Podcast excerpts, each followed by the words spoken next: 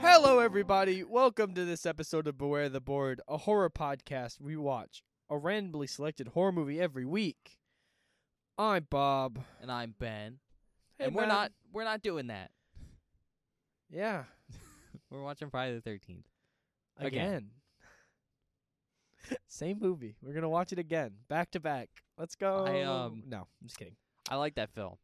I don't like that film that much. No, I couldn't watch it again right now.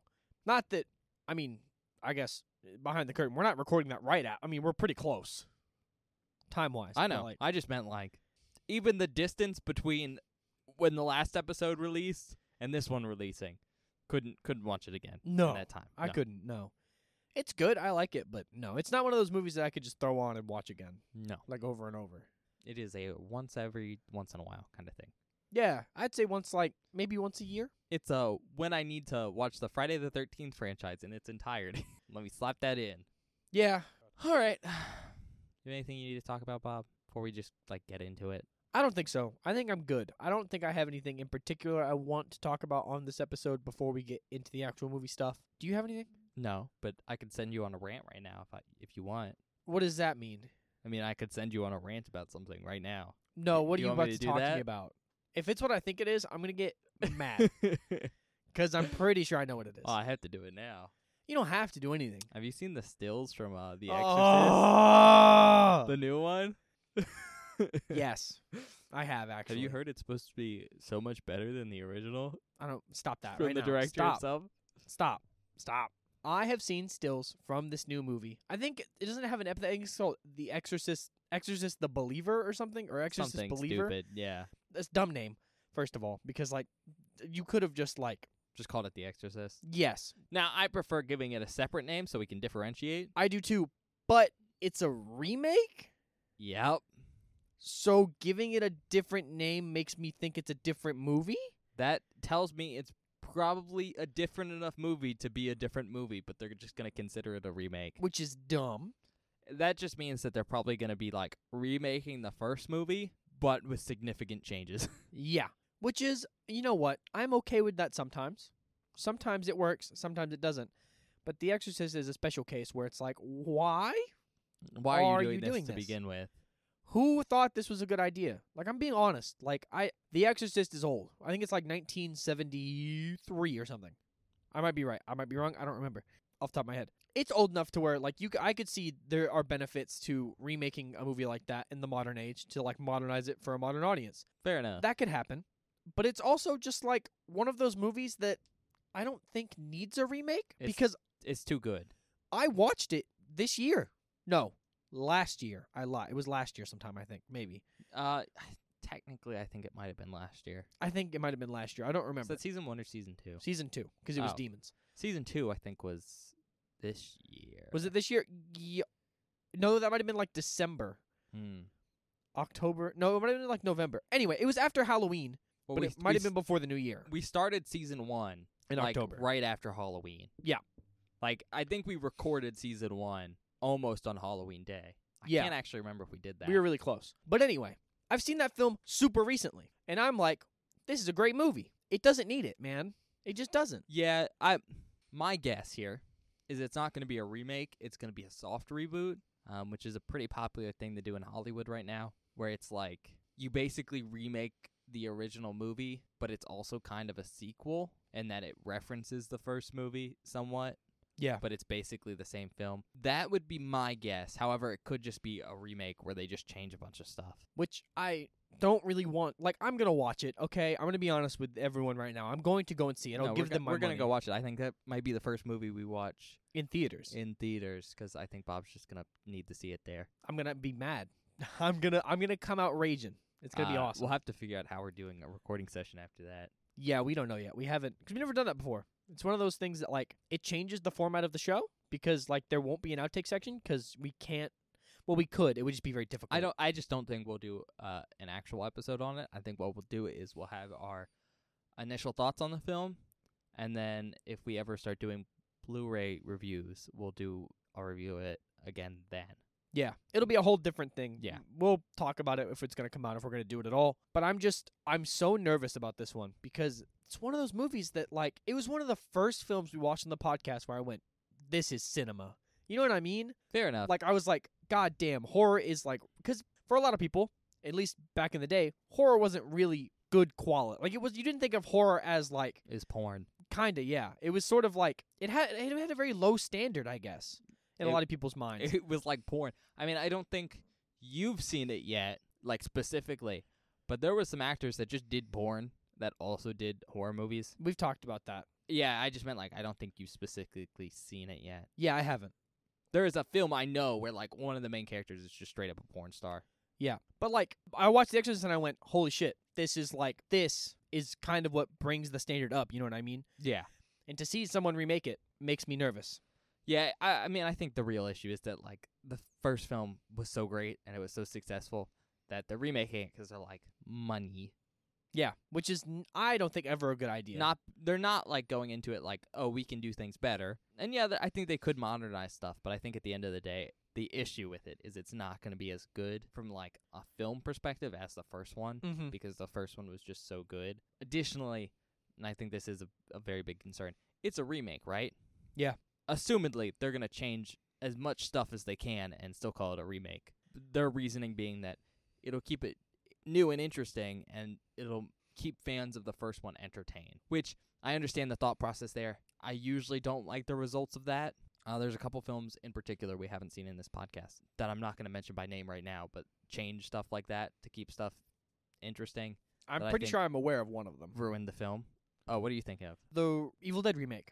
I don't know I don't know how true that is. I've never seen Evil Dead nor its remakes, but it's not the one I'm thinking of. oh, okay, well, that was the one I was thinking of. Wait, which Evil Dead remake? the second or the third remake? I thought there was only one. Oh no, there's two Evil Dead remakes. Didn't know that. Uh, Evil Dead Four and Evil Dead Five are both remakes. And then is 6 Rise? No, six is five. I don't actually know, man. Mm-hmm. It's Evil Dead One and it's Evil Dead, Evil Dead Two, Army of Darkness. Army of Darkness. Yep. Then Evil Dead. Oh. Then Evil Dead Rise. okay. Yeah, okay. So, So there's four's only- a remake. Four's a remake. Five's a remake. I didn't know if I was a remake. Well, five's a soft reboot essentially, Weird. but it's also a remake because it doesn't reference anything that happened in the past. that's dumb. I mean, I, I guess it's less of a remake than any of the other remakes, Mm-hmm. but you know, it's essentially a remake, even though it's a different setting and everything. Okay. Not the film I was talking about. There's a different one, but like Okay. people do that sometimes, and I get the the reasoning behind it. I I usually don't like the results because they usually have to change something very integral to the plot, Mm-hmm. and sometimes that original thing is much better. Fair enough. And so I, I think that's probably what they're going to do here. That's not my main issue. My main issue is like it's a remake, but it's probably going to be a remake of the movie, even though the movie's based on a book. Mm. And I don't think that's a bad thing, but I think that's kind of a weird thing, you know? Yeah. 'Cause there's just so many levels of like removal from the source material then. Mm-hmm. 'Cause at that point, you could just like remake, like you could just do a, a separate adaptation of the book and probably get new content. That's fair. I mean, I'm sure there's tons of stuff in the book that they cut from the movie Mm. 'cause it's just hard to transfer. Yeah, and I mean, I wasn't the initial script done by the the author. I I believe so, right? I think you're right, but I, we could be wrong. And so I mean he he would know best about what what the cut and everything, but like even then I know he had to leave a bunch of stuff on the chopping board. His Mhm. books are so much longer.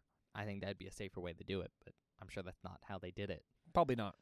Okay, you ready to just talk about the movie now? Yeah, we can move on. I'm just miffed about this whole Exorcist thing. I don't think you saw much though. I think you just saw that the poster, right? I've seen some stills. I've seen some. Stop looking at them.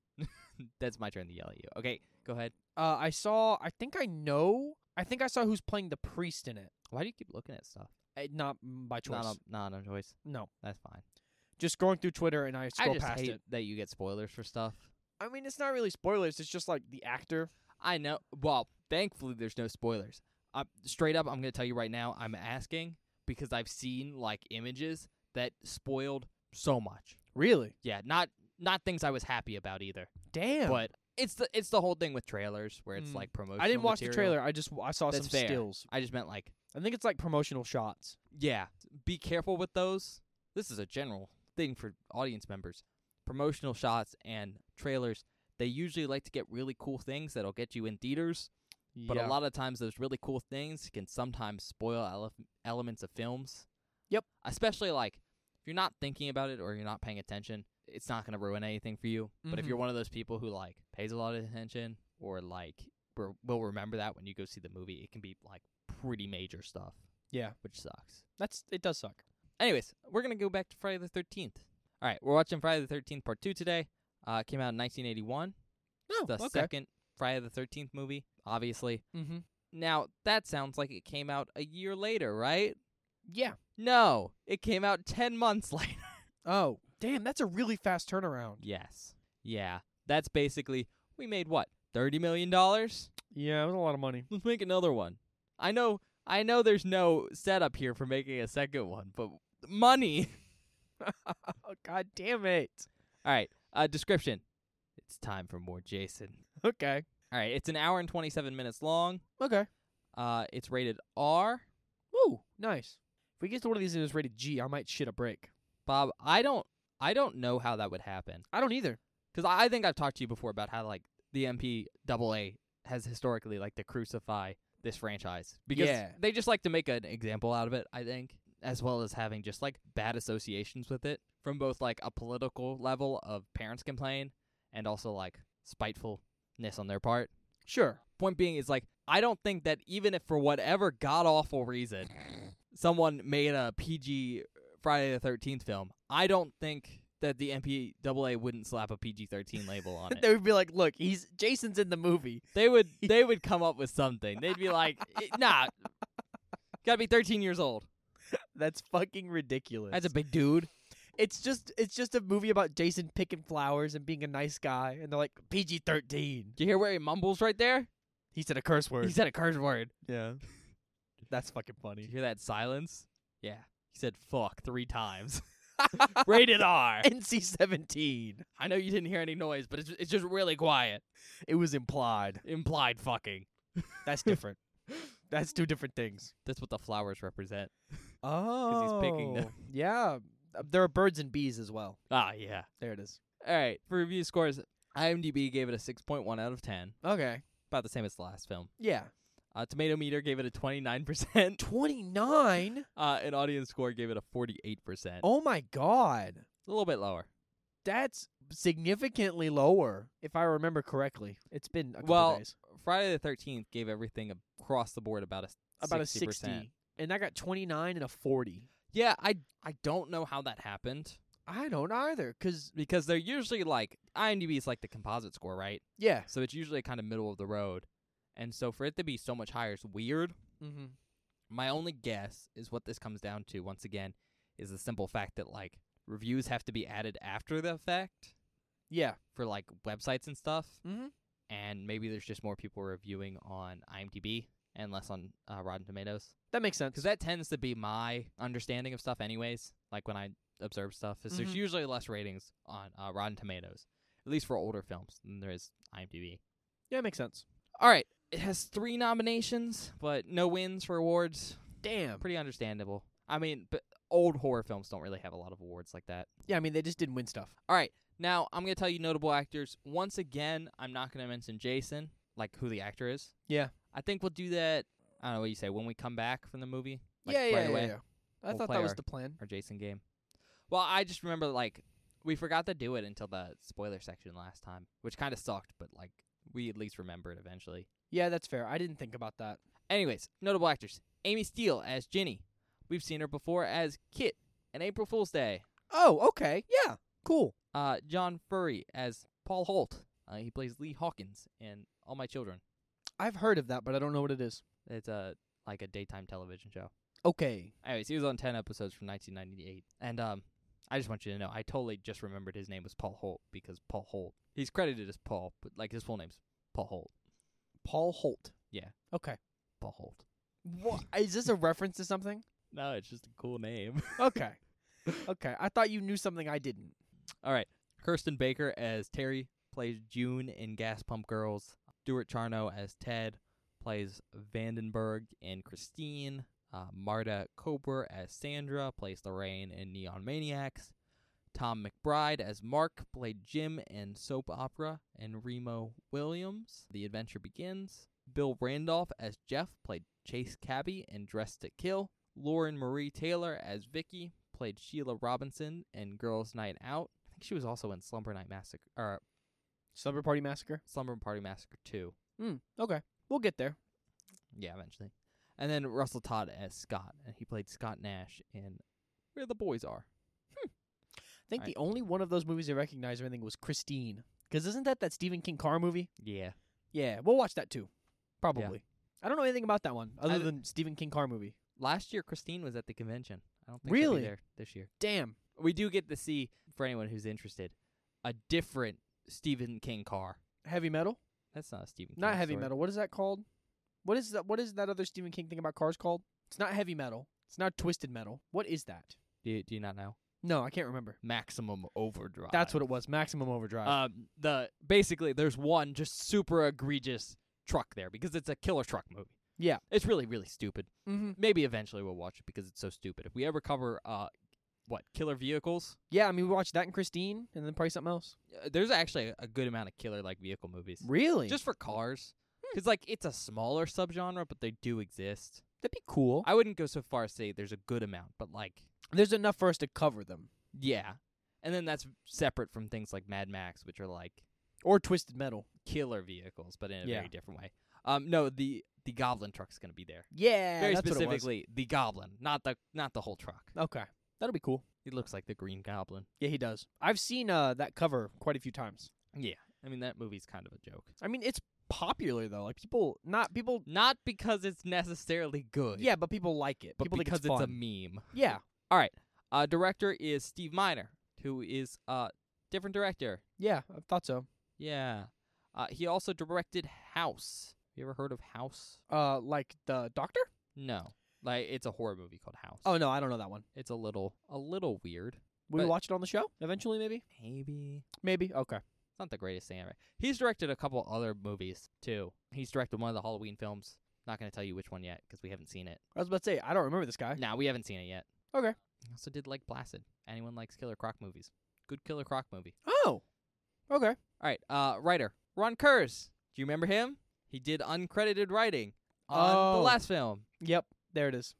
And if you're wondering specifically, I think the scenes he did in that film because I didn't talk about it last time. I think I didn't know, Mm-hmm. but I was looking around on this film and I think he did the like the more humored scenes. Ah, basically he got the script and he looked it over and he added some more comedy stuff that's part of the charm of the first film. In my like, that's some of the better parts. that's some of the more entertaining parts of when it's just people Yeah. and there really wasn't a lot of it no. or as Coulda much used as more. I'd want. so that's what you know going into this one is there's definitely going to be more characterization i guess Ah, maybe that's I'll what ha- that maybe I'll is. like this one more. It's possible. A budget about 1.25 million Damn. so It's more money. yeah it's about what two and a half times because the the last one was uh, about I thought the five last one was hundred like, fifty thousand. was it? Yeah. Okay. I didn't remember. I think that's exactly what I said last time. yeah. So you're right. But the box office was only twenty one point seven million. I mean, it still fucking made a no, ton it's, of money. It's still a ton of money. yeah, It's just not nearly as, as, much. Country of origin, United States, obviously. So the working title, just Jason. Oh, honestly, I don't hate that. Just calling it Jason. I mean, you know, working titles usually it's a like a placeholder when you're writing the script, but it's also usually sometimes like the name you put on the film so people don't know what movie you're making Yeah, that makes sense. at the time. So like people don't start sniffing around. Yeah. All right. I only got two things to tell you before we get into the film. First of all, uh, we've talked about it before, but like heavy cuts on this film. Not insane, but like a minute of footage was cut. Damn, the last one only had 35 seconds. Yeah. So a minute's a lot. Yeah, it's It's like logistically. it it's is not, a lot. It's not a lot for a movie that's an hour and twenty seven minutes long. Yeah, However, for like a production standpoint, that's a good amount, especially because it's always usually cut from practical effects they did, yeah, which uh, and that stuff's expensive. s- is very expensive, and also usually is what we come for as like slasher fans. Yeah. That's usually what we're here for. And then the other thing is no Tom Savini, Bob. Oh, He didn't really? work on this film. Do you know who did the effects for this film? Yeah. So Tom Savini basically turned this film down because he, I'm just gonna say, didn't like the script and some of the choices in this film, Oh, damn. and so he turned this film down to work on another project. And then instead of Tom Savini, we got Carl Fullerton. And I just want to tell you right now, he does a good job. Okay. He only had like I think five weeks to get stuff prepped Damn. because they um they wanted another guy to do stuff and I forget what his name is, but there was scheduling conflicts. So Fullerton kind of came on last minute, Mm. um, but he does a pretty decent job, especially for the time he had.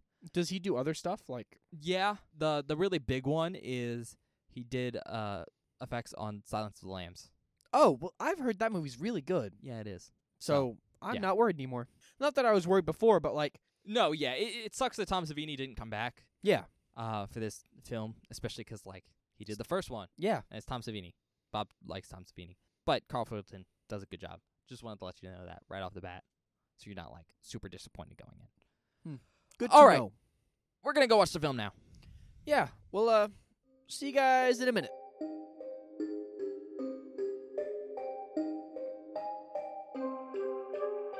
Hi, everybody. Welcome back. We just finished watching Friday the 13th, Part 2. Electric Boogaloo. I don't know about electric. There wasn't a ton of electricity in this film. Ah, but wouldn't that have been cool? It kept going out It would have been it would have been shitty. because we wouldn't be able to see everything. Oh. Yeah.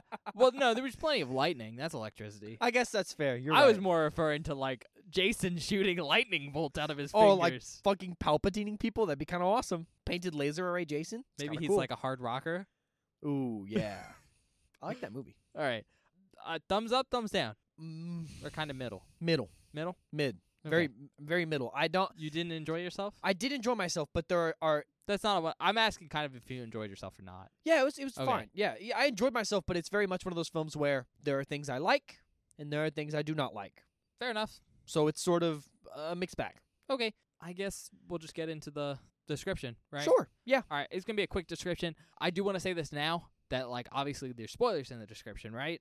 Mm-hmm. And you know we'll we'll do our general talking after the description where we talk about the film, uh, and then we'll do a spoiler section where we'll talk about like things that are actually pretty big spoilers for the movie. So like as always, I recommend you go watch the film before we talk about it if you haven't seen it before, because having spoilers for a film sucks. Yeah. Uh, but also, you know, go watch a film. It's it's good for you. But before we do that, I do want to mention the fact that like when we're talking about this film, there might be spoilers for the last film. So, you know, we'll try Yeah. to keep those to a minimum if we have anything that's like a super big spoiler for the last film. And we'll try to put those in maybe the spoiler section. But just know that like the assumption here is you've seen the last film. Yeah. So Because you know sorry. we're watching them all in order. So you should be watching them in order, or you should have seen them, yeah. or you don't care. And in which case, good for you. Whatever.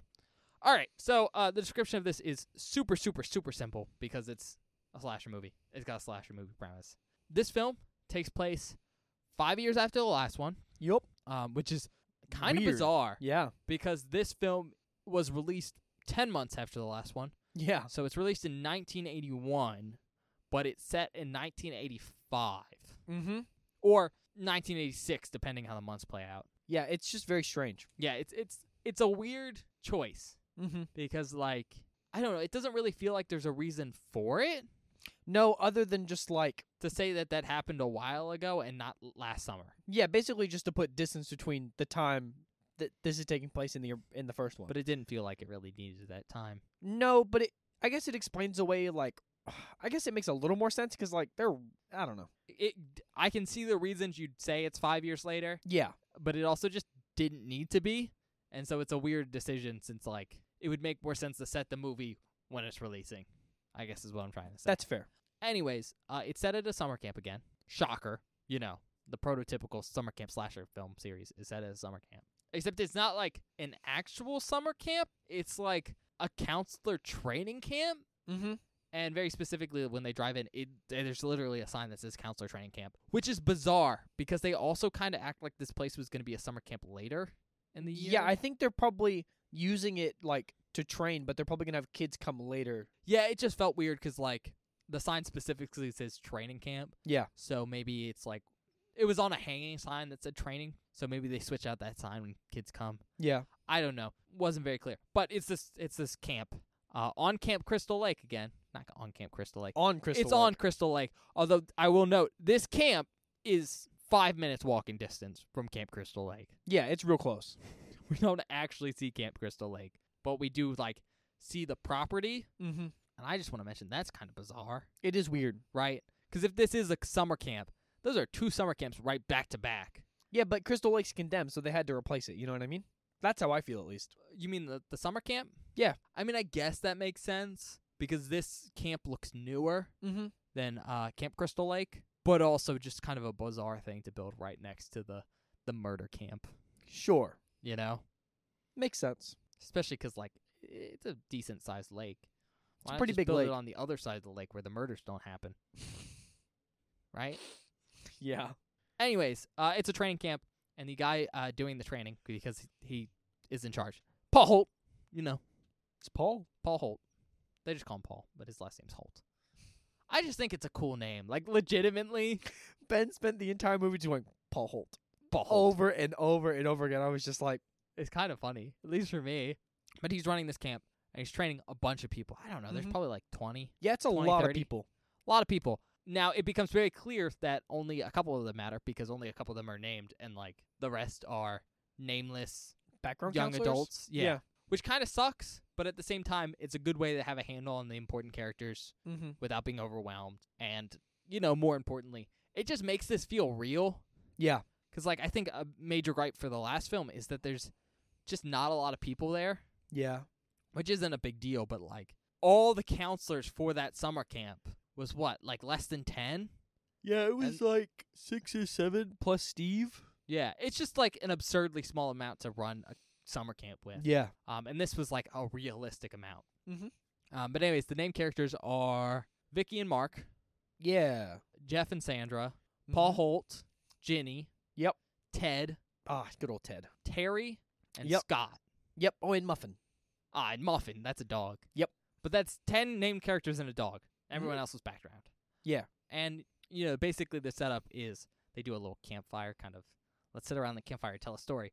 Paul Holt tells the story of like, oh yeah, five years ago, guys, there were some murders at Camp Crystal Lake.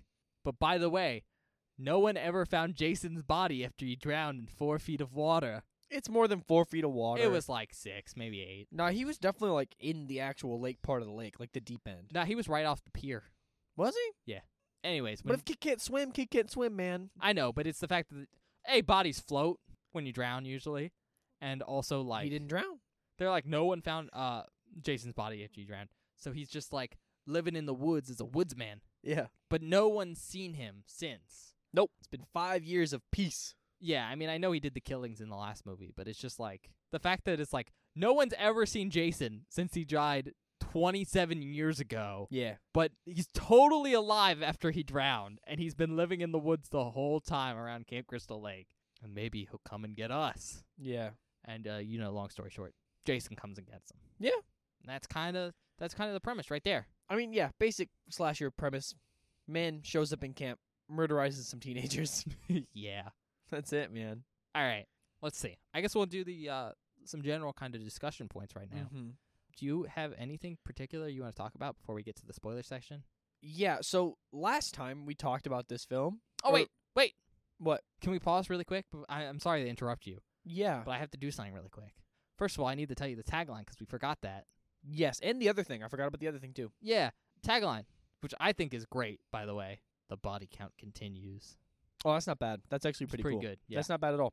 I like that. The other thing, I have to guess who Jason was, right? Yes.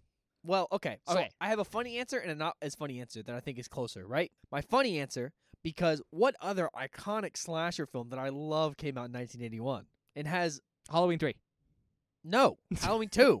And you know who plays Michael in Halloween 2? Good old Dick Warlock. So that's my first guess. So that's Bob's first guess, and you were going to be transparent here. We are. Okay. I'm sorry, Bob. yeah. Basically, I had to pause the movie for a second. I didn't even pause the movie. I pressed a button on the remote, Mm-hmm. and we're we're watching on Amazon, and like the actors came up. Yep. And it showed him the Jason. So I had actor. that spoiled, which sucks. And but that, was my original guess was Dick Warlock. I'm Yes. holding it. he was holding that the whole time, and he was very disappointed he didn't get to make the joke. So we just we just let him make it. Yeah. Pretend it was very funny for me. No. So the Jason actor he saw, Warrington Gillette. Mhm. All right. However, here's the surprise twist, Bob. Not the only Jason actor. Oh. Yeah. Huh? That that that that's the surprise. Oh, that's no matter weird. what you guess, you, you weren't gonna be right because you weren't gonna guess uh, all of them. Oh, okay. Cool. All right. So uh, Warrington Gillette, Steve Dash, both of them are credited as Jason, And then there's also Jerry Wallace, who's specifically credited as the Prowler, but that's also Jason. What the fuck? Yeah, so there's three credited Jasons in this film. Wild, right? Why? Well, uh, we'll talk about this in a little bit. So this is kind of a nice lead-in. We'll we'll get to it. Something about Friday the Thirteenth sets, especially early on. I'm sure it's changed in the modern Friday the Thirteenth movies, which is just the 2000 what nine one. Yeah. There's no other modern Friday the Thirteenth movies. Is that they were kind of shitty. Hmm. I, not shitty in a bad way, but they were kind of like not professional. Mm, okay. Like there is a lot of stories, a lot of stories of just people doing drugs Oh all the time. I mean, yeah, it was the 80s, but like rampant drug use. Huh. Oh, there was another thing you were gonna tell me too that I'll bring up yeah, in a minute. yeah, we'll get to that too. Oh God. Anyways, rampant drug use, uh, and there were some issues and stuff like that. But because like at the end of the day, horror was still kind of considered schlocky, Yeah. and for how successful these movies were, they were still kind of like B movies, Mm-hmm. and just like with B movies, lots of inexperienced actors. Mm-hmm. lots of inexperience, like directors. Like I think this director, this was his first time directing. on Oh this film. wow. A lot of the cast and crew uh, was legacy from the first film, but also you know that was a low budget production. Yeah. So there, there was there was issues, and so basically what happened with this one is that there was the original Jason, and then he left, and then they hired another one. Now I I did spend a little bit of time researching it, so I can kind of tell you which one's which Okay. if you want. Sure. Yeah. I actually Although wanna I'm know. not like a hundred percent certain on this because shocker, Jason wears a mask, Mm-hmm. and then sometimes there's a lot of they're not POV shots in this movie like they are in the first one, Like shots of his legs. but they're shots of his legs or his hands or something. So point being is there's it's hard to identify people. Mm-hmm. But uh, I'll tell you which one's which. Spoilers, those guys, because I'm I'm gonna have to reference some scenes. Sure. So if you don't want to know like anything about Jason's appearances, there you go. All right. So the first Ja- uh, Jason actor to be hired on was Warrington Gillette, and I think he was only working on the film for like two weeks. Oh my God. Yeah, not a long time. Uh, and then he quit. I don't necessarily know the specifics, but my understanding is that he had some issues with the stunts. Mm. Very specifically, he he does one stunt, and it's the only one where I can specifically be like, "That's him playing Jason." Mm-hmm. everything else i don't think it's him because he was only jason for very early on in the production Yeah. so i don't think a lot of the scenes he was able to film got in but he is jason very specifically when you get to see jason's face Oh, that's him. Okay. uh, and there's a stunt during that Mm-hmm. and when he originally did the stunt he's jumping through something Yeah. they didn't set that prop correctly Oh. and so he just ra- he rammed into it and bounced off ah, that sucks, Yes. dude. and also apparently not the only time that happened with a Jason actor doing a stunt, which God I, I think damn. says how like there were some issues with professionalness. Mm-hmm. But yeah, he did that, and I think that's the only thing where I can explicitly be like, that's definitely him, especially 'cause he he left so early on. Mm-hmm. 'Cause apparently he he just wasn't having a good time doing the stunts and doing the Jason makeup and stuff. So that's Warrington Gillette, young dude. He's still alive Oh, really? That's cool. and he, he does conventions and stuff. And then the other uh, Jason actor, who is like the really big one, is Steve Dash, and uh, he came on after Warrington Gillette left, and he was a stunt guy. Mm-hmm. Like that was primarily what he did. Uh, Warrington Gillette was like a younger actor, kind of around the same age as like the rest of the cast, and was very much um, kind of inexperienced at that point in his career. okay. I think he originally tried out for like, Paul Holt or something, Okay. and then he he told I, I assume the director that he went to Hollywood stuntman school. Oh my God. Uh, and that's why he got the Jason role. But anyways, Steve Dash came on after him, and like he's a experienced stuntman, and so he does basically everything where you see Jason doing stunts. mm. I believe that's him, Okay. big dude. But he was an older man, and from what I've heard, people didn't necessarily like him as much Hmm. because like he's this old, like older stuntman dude, and the rest of the cast and like crew It's are a like bunch of like twenty somethings. doing drugs and stuff. Yeah. And he just didn't want to be a part of that, so he wasn't very friendly with anyone. Cool dude. I've seen some clips of him from like talking. Hmm. Sounds like a cool dude. I think he passed away in like 2015 though. Damn. That name is familiar. I've heard that name before, but I didn't know anything else he was in. I don't know. Uh, he did stunts on nine and a half weeks. I, I don't think you know that film. Also, Warrington Gillette played Stanley in Time Walker. Thought I don't should know that mention either. Now. But yeah, so li- again, I'm not sure, but I think most of the scenes where you see uh, Jason running around, like Mhm. where you get to actually see him, yeah, like chasing people and shit. that's Dash. Once again, there were some issues on set. God damn. I think there's one scene where he f- we get to see Jason fall over, Mm-hmm. and I think he he very specifically like falls on his pickaxe. I think he like broke some ribs there. Oh. Uh, there's another scene during like um the end where Jason gets hit with something, Yeah. and I think it like broke his finger because it Ooh. like actually hit his finger, that sucks. so he had to go to the hospital. Uh, so that's that's kind of like the main Jason actor, Mm-hmm. and then the other one uh is as I said Jerry Wallace, who again is credited as the Prowler, Isn't that another slasher? Isn't Yes. there? I, I was about to say there's a slasher called the Prowler. but apparently that's like a secondary name for Jason, at Huh. least in this film, and it was super hard to find information on this, like much harder than the other two. mm-hmm. Because, for instance, Steve Dash, I could tell it was Steve Dash with the, the mask off scene. yeah, A, because I've heard him talk about that story because I've seen him at a convention. Yeah. Uh, but also, like, this sounds really bad. You can tell it's him by the face mm. because, like, I can see parts of Warrington Gillette's face yeah. through the makeup. But, anyways, couldn't find really a lot about Jerry Wallace playing the Prowler. But I think it's the scenes where we get to see, like, Jason's, like, hand Ah, okay. or like his his legs or something Okay. like that. Basically, the scenes that aren't stunts, it was him because it was just probably cheaper and easier to have him fill those in. Because Mhm. a lot of them seem like they're like extra scenes they shot really quickly, yeah. and like he's not an actor from what I could find. He was uh he hasn't done a lot, but he was a production assistant on this film. Okay. If you're looking for, I think the only other thing he was associated with, uh, he was he was a unit manager on enormous changes at the last minute Kevin Bacon film, I guess. No. Okay. Kevin Bacon's on the poster. I don't know anything about it. So those are like the three credited Jason actors. If you can tell by the way I say that, there's more Jason actors. Oh my God. Yeah, this film has a lot, which is bizarre, and I think also goes to show how kind of weird the set was, Yeah. kind of all over the place. First of all, there's a cold open for this film. We haven't talked about that yet. We'll talk about that probably in the spoiler section. But we do get to see Jason's legs for like half a minute. Mm-hmm. That's a different Jason actor. Jesus Christ. That is Ellen Lutter. Uh, she was she did costume design for this film, and very interestingly, it's the only woman to ever play Jason. Oh, how because nice. She plays the legs there. Um, she also did costume design on Fifty First Dates, which I haven't seen. not a horror movie. It's um Adam Sandler and uh, Mhm. oh my god, what's her name? We've talked about this movie on the podcast. I like that movie. I know you do. We've talked about it on the podcast. Um, so that's that's one, and then this is a weird one because I could kind of find stuff on Ellen Lutter playing Jason, right? Mhm. That's kind of a known thing because it's a cool fact. But there's potentially a fifth person who plays Jason in this film, Jesus Christ. and it's kind of one of those things where I I I spent a while researching it to Mhm. figure it out. From what I could find, it's not confirmed like anywhere, but it's kind of like I don't want to say a conspiracy theory, but it's like a theory people have That's really funny. that I was like I was looking into and I'm like they're probably right. Okay. Like it's not confirmed, but I I can I look at it and I go, yeah, that's probably probably the case. There's a picture of Carl Fullerton, the guy who does uh the special makeup effects Yeah. for this film. Yeah, that guy who also did Silence of the Lamb stuff. Yeah. There's a picture of him in uh Jason's outfit minus the mask Oh, Okay. setting up one of the effects, very specifically, probably the most complicated one in the entire film, the uh Oh yeah. Okay. Yeah. That's a. Huh, yeah, yeah. Yeah. Yeah. Yeah. Yeah, yeah, yeah. Sorry, I was just miming it to Bob. Uh, there's a picture of him setting that effect up, right? In the the Jason dress. In the outfit. Yeah. And I mean in that part in the movie, we don't we don't get to see the full Jason. We just kind of see like an arm. Yeah. Do that scene.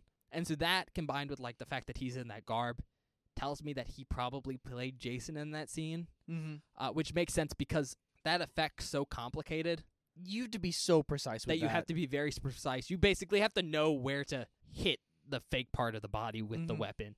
And the person who would probably know that the best and could do it in one take Was the without- guy who made it. Yeah. So probably a fifth Jason actor. Jesus Christ. Yeah. So I spent a while because I was like, all right, here, here's the three credited. One of them's a prowler. Don't know what that is. Let me double check that. And then I was like, oh, there's a fourth one. And I was like, oh, there might be a fifth one. Yeah, it took a while. All right. Three and a half Jasons. Jesus Christ. I'm saying half Jason because like one of the Jasons is just legs, and the other one's just an arm. Yeah. All right. I guess we can move on. Yeah. Do you have anything you want to talk about? Yeah, I do. Okay. It's the thing I was going to talk about before we started talking about all the different Jason actors and whatnot. it's a cool talk, though. It's very interesting. I didn't know all that. That's kind of crazy, honestly. You know, the music in the first one, Yeah. so much. I like it so much more. Do you? Yeah, man. I do.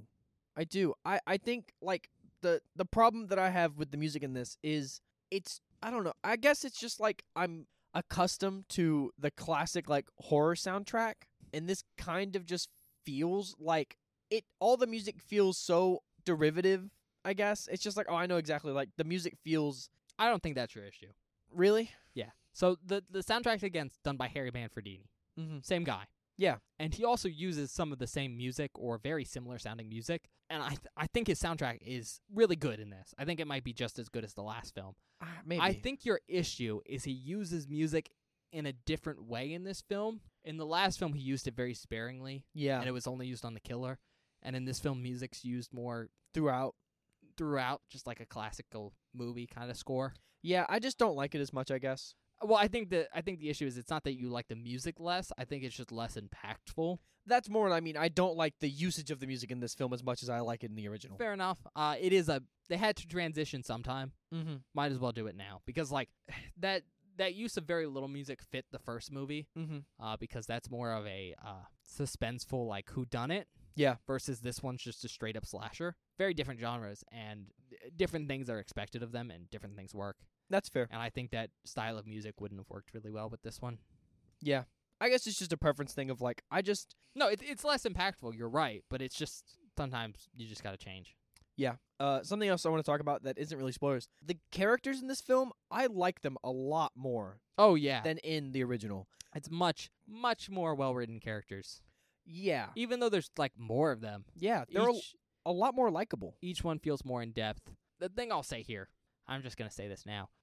This film, in a lot of ways, feels like a higher budget, more well shot rehash of the last film. A lot of the characters are just like very, very similar, Mm-hmm. but just more interesting. Uh, the premise of being at a, a sleepaway camp, same thing. yeah. Just a lot of stuff feels the same. I mean, it, it's it, there's even like a similar sequence to get everyone split up. Yeah. You know, It- it- in a lot of ways, I guess what I'm saying is it's it's this film's almost like a again a more well done version of the last film in some ways. In some ways. Yeah. Now again, it's a very different film 'cause like I said, I think it's essentially a different genre, Mm-hmm. but faster moving, better characters, kind of the big thing to know. Yeah, and I think the fact that the characters are more well characterized makes a lot of their deaths and or like character moments more impactful. It makes me like feel it more, you know? Oh yeah. Because in I'm gonna be honest, in the first one, when some people die, I went, ah, they I died. don't care. Yeah. I don't care. But in this one, it's like, oh no! I li- one of the characters died. I went, no! 'Cause I Yeah. like him so much. and I mean, I think that's it doubly holds true 'cause again, I think some of the characters are basically characters from the first movie, but uh, carried over. For Yeah. instance, in the first film, uh, there was these characters Alice and Steve. So Mhm. Alice is basically like probably the main camp person. Yeah, She was at the camp before all the other characters arrived, and there's Steve, who's the owner, and they kind of had a romance. It felt very uncomfortable yeah. and weirdly forced, and it was only shown for like half a second. Mm-hmm. Um, but in this film, there's a similar thing where it's Jenny, who's like the assistant camp director, and then the camp director, who's Paul Holt. Yep. And they have an actually fully fleshed romance at Yeah, going, and it's it's, nice. nice. In a similar vein, Mark and Vicky Mhm. have a two characters that have a great romance in this film. Yeah. I think it's super cute. I love it. It's great. I like Mark. It's probably my favorite part of this whole movie is those two because they're just like they're not like super important, No. but they're super cute. Yeah. Especially 'cause like you, once you've seen the film once, if you watch it back, you can see them flirting in the background the whole time, Mm-hmm. or very specifically Vicky macking on this guy the whole time. Yeah. Like in the scene where everyone's swimming in the lake, she is very specifically sitting with him instead of swimming. yeah. Kind of sweet stuff. They also like they replace in the first film. There's a character named Ned who is like the funny guy who's supposed to be like you know this goofy. Is that his name, Ned? His name is Ned. oh. They replace him with a man named Ted, Ted. which is a much better version of Ned. Oh my god, He's yeah. so much more because Ned is so unbearable. Ned is just like, first of all, he wasn't funny. No, He was just an a asshole. dickhead. He's an asshole. At one point, well, first of all, he does um something that's really racist. That's true. I mean, it was the 80s, so like I'm not saying it was acceptable, but like it was not shocking. Yeah, But he does something really racist and is also just a shithead about it. yeah, Uh, but also like he was also he did things as jokes that were also well not funny, were also just like dangerous, mm-hmm. like shooting an arrow at someone. yeah. And this film, there's Ted, Yeah. who's also a jokester and like fucks with people. but was very specifically like not Not the an worst. asshole. Yeah, Like he would mess with you, but you knew it was a joke and it was funny. like really early on in this film, and I, I don't feel bad about like spoiling this here. Uh, we see two characters getting their car towed away, Oh yeah. and they're chasing after it. And right as it goes around the corner, you just see Teddy. He's like, "Surprise!" Yeah. because he got this guy to like pull the car away like 20 feet Mhm. around the corner as a joke. Because uh, assumedly he knows these two and they're friends. Yeah. Stuff like that, where it's just like kind of a dickhead move. Like he's that guy, Yeah. but he's also like not the worst, and so I could totally get these characters being around him. Yeah. I'm He's like, also just really funny later too. oh yeah. He does some really funny stuff. I-, I will say he is a ginger dude and just super tall and lanky. Yeah. I think at one point he's like, because you know it's the '80s, everyone's wearing super short shorts. You went, look at his fucking legs. I know. He's got long He ass looks like he could legs. play Ichabod Crane. You know Yeah. what I'm talking about? I know exactly what you're talking From, uh, about. Sleepy Hollow. Hollow. Swordsman? Yeah, Headless Swordsman. Sleepy Hollow. Super gangly. And also his shorts only go up to like his half of his thigh. yeah. But they look like normal shorts. I think his legs are just that long. yeah. Wild. Uh, but yeah, better characters. More nudity in this film though. There's a lot of nudity in A this lot film, of nudity. and I was surprised. And like let me honest. I'll be honest, you can tell why it's there. Well, yeah. It's the combination of probably hor- horny staff, yeah. but also just like how do we get people in seats? What do people expect from a, a slasher? Mm-hmm. Uh, let's add more nudity, more gore. 'Cause Yeah. that this film has that too. You couldn't tell from the the increased amount of characters, Yeah. just more bodies. More people to kill. Yeah. Okay. I don't know. uh, You can tell me if I should shut up in a second. If this should go in the spoiler section. I do have a com- a complaint about the kills, but I'm not going to be specific. I'm just going to put this out there. I don't like a- any of them nearly as much as the first one. really? Yeah. Oh well, we'll talk about this later. I think the kills in this one are more creative. Really? I'm Yeah. of the exact opposite opinion. Oh no, I thought the kills in the first one were mostly kind of boring, except for one. One of them's pretty cool. I felt like uh, most of them in this film are so meh. Okay, so I'm gonna ask you right now. This is gonna go here. Just don't be very specific. Yeah. Do you think they were mad 'cause they didn't? You didn't get to see them. No, not even even the ones I got to see. I was like, oh, whatever. They Oh. don't feel good. Nah, I thought they felt pretty decent. Really? Yeah, part of the issue though is like a minute was cut That's completely fair. versus I hadn't considered. 35 seconds. That's what I'm trying to get at. I think these kills were a lot more creative, like how people died, Mm-hmm. but they're just they feel lacking in a way that's very much like from experience I can tell there was stuff cut. Ah, see, That I would couldn't help tell stuff better. was really cut. I Oh didn't yeah, really yeah, catch yeah. It. A lot of the kills in this film, and again we're talking about this now. You get to see them happen, Yeah. and then you don't get to see like the effects of that kill. Yeah, that's what I mean. I just Yeah, that's because stuff was cut. okay. Well, that like literally for almost every kill, you can tell there was like at least two or three seconds bare minimum cut from each well that one. that doesn't really change my opinion because it's not really. I I don't get to see that, I mean that's fair. I, I'm just saying like but that does suck. from a creative aspect, I think how people died in this one is more creative, like weapons and stuff like that. But yeah, you do definitely get to see the kills more carried out in the first one. Yeah, and I, I don't know. I just I felt they lacked when I wa- when I witnessed them, but knowing that stuff got cut kind of pads the blow a little bit. Fair. I mean, it's one of those shitty things when like this is this is what people would have seen in theaters. Mm-hmm. this is what's easily accessible. So like that's how you view it. But it definitely sucks for me because I'm like, these kills I think are cooler, but they don't look as good Yeah, because I just didn't get to see them. I mean, fair enough. Anything else you want to talk about? Before we get to the spoiler section, no, I don't think so. Okay, then I'm gonna mention the thing that might make you uncomfy. Right oh fuck, I forgot about this. now. Uh, yeah. we we were watching the movie and I was like, Bob, I'm gonna tell you something that might make you uncomfy. He was like, how uncomfy? It's like I don't know, but why don't I save this because it's a good good discussion for now. Oh god. So there was basically th- three couples in this film, right? Yeah. Paul Holt and Ginny. Yeah. Mark and Vicky, Mm-hmm. best couple. Which, uh, fun fact about them, Oh, Vicky's actress apparently had the hots for Mark's actress, nice. like super into him because she thought he was hot. He is hot, And dude. He's jacked. he is a very big man, Yeah. which they prove out throughout the movie because he's just arm wrestling He's arm all wrestling the time. people, and it's destroying them. It's awesome. I think the only time we see someone beat him is they used both hands. Yeah. but apparently he he was very nice about it when he turned her down because he was like, "Yeah, um, not interested. Damn. I'm gay." oh, damn. yeah. So Sucks for her. fun fact though. Good for him. And then there's uh what Jeff and Sandra. Yep. So three couples, right? Mhm. two of those couples, uh, very specifically Mark and Vicky, and Jeff and Sandra. The two women were 17 at the time of shooting, Oh. and um, out of the three couples, those are the two uh, where the women are uh, sexualized on screen. Yeah. We get to see Vicky changing, Yep. although it's from far away, Mm-hmm. and then Sandra has a sex scene. Yeah. and apparently like they film stuff and then when it was like you know when it they when the producers were like oh she's 17 you can't put that in the film Yeah. Yeah. God damn. that's why it feels a weird weirdly cut I was about to say that didn't feel like because I It- expected something similar to.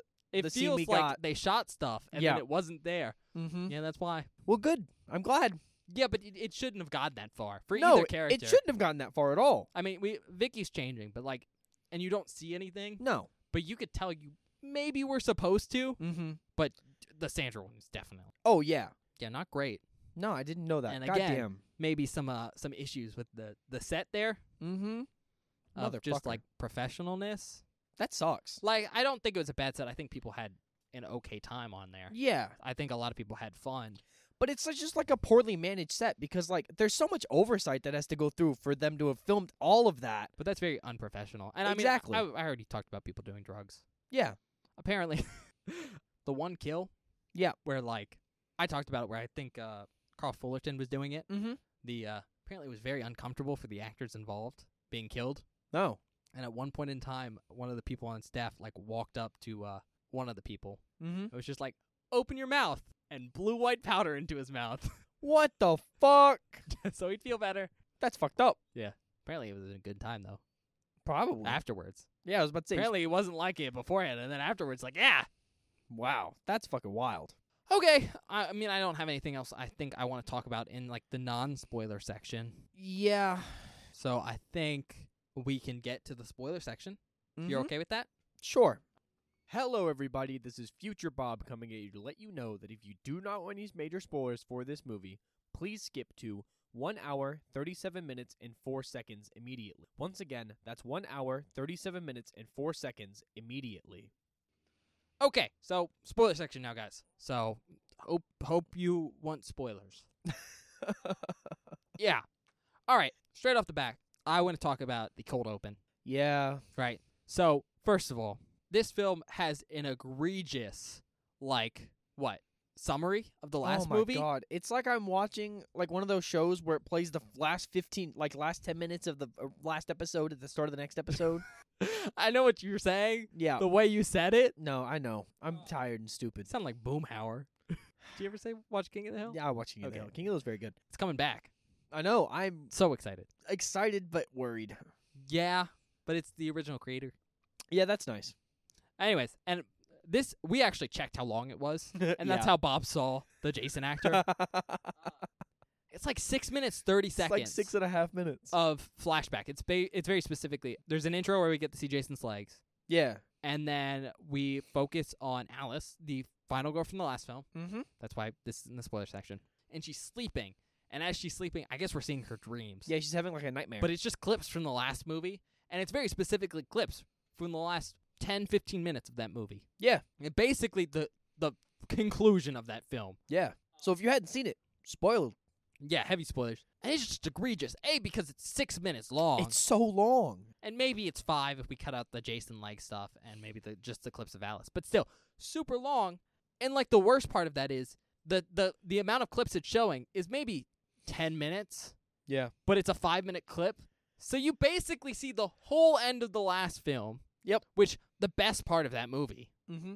But even worse, it's like it's not like this film came out a long time ago, No. uh, or a long time since the last film. It came out ten months, Yeah. ten months difference, and I, I it just didn't. They didn't need that Yeah. maybe a little bit because they have to, Maybe they have to like somehow work the logic in that Jason is still alive. they have to establish it Because- somehow. Again, spoilers. In the last film, Jason isn't the killer. No. Fucking Pamela Voorhees. Jason is dead. He was a Oh. Jason's dead been child. dead. He died 22 years before that film. And I think the only reason they have that that summary in there is because at the very end of this movie, there's this weird ge- dream sequence that if you like somehow read the right way, you squint your eyes and you uh, run around in a circle, could maybe imply Jason's alive even Maybe. though in that sequence he's a dead kid Yep. And in this movie, he's 27. Or, well, no, probably 37. Older, yeah. Yeah. 'Cause Because probably, he's like, probably like, 10 when he Ten died. when he drowned, yeah. and this is 27 years later. He's- he- He's pretty old, actually, now that I think about it. Yeah. Anyways, there's that intro sequence. It's it's super long. It's it's kind of boring. Yeah. Sucks if you're watching these movies back to back, kind of like we are. yeah, that's what I mean. Like, I get if there was a longer period of time between the films, but it came out less than a year ago, and you're going to show me the last 10 minutes of the first film? Yeah, and it's worse for a rewatch. It is. It's god awful because I'm just like bored the whole time. But then after that, it's just kind of a sequence of Alice walking around her apartment. Yep. And that's a pretty classic, I don't know, cold open stuff. Mm-hmm. And I I think it's pretty decent. The It's fine. way it's shot is very voyeuristic. It's cool. Like it feels like someone's doing a I don't know, like a handheld cam shot. Yeah.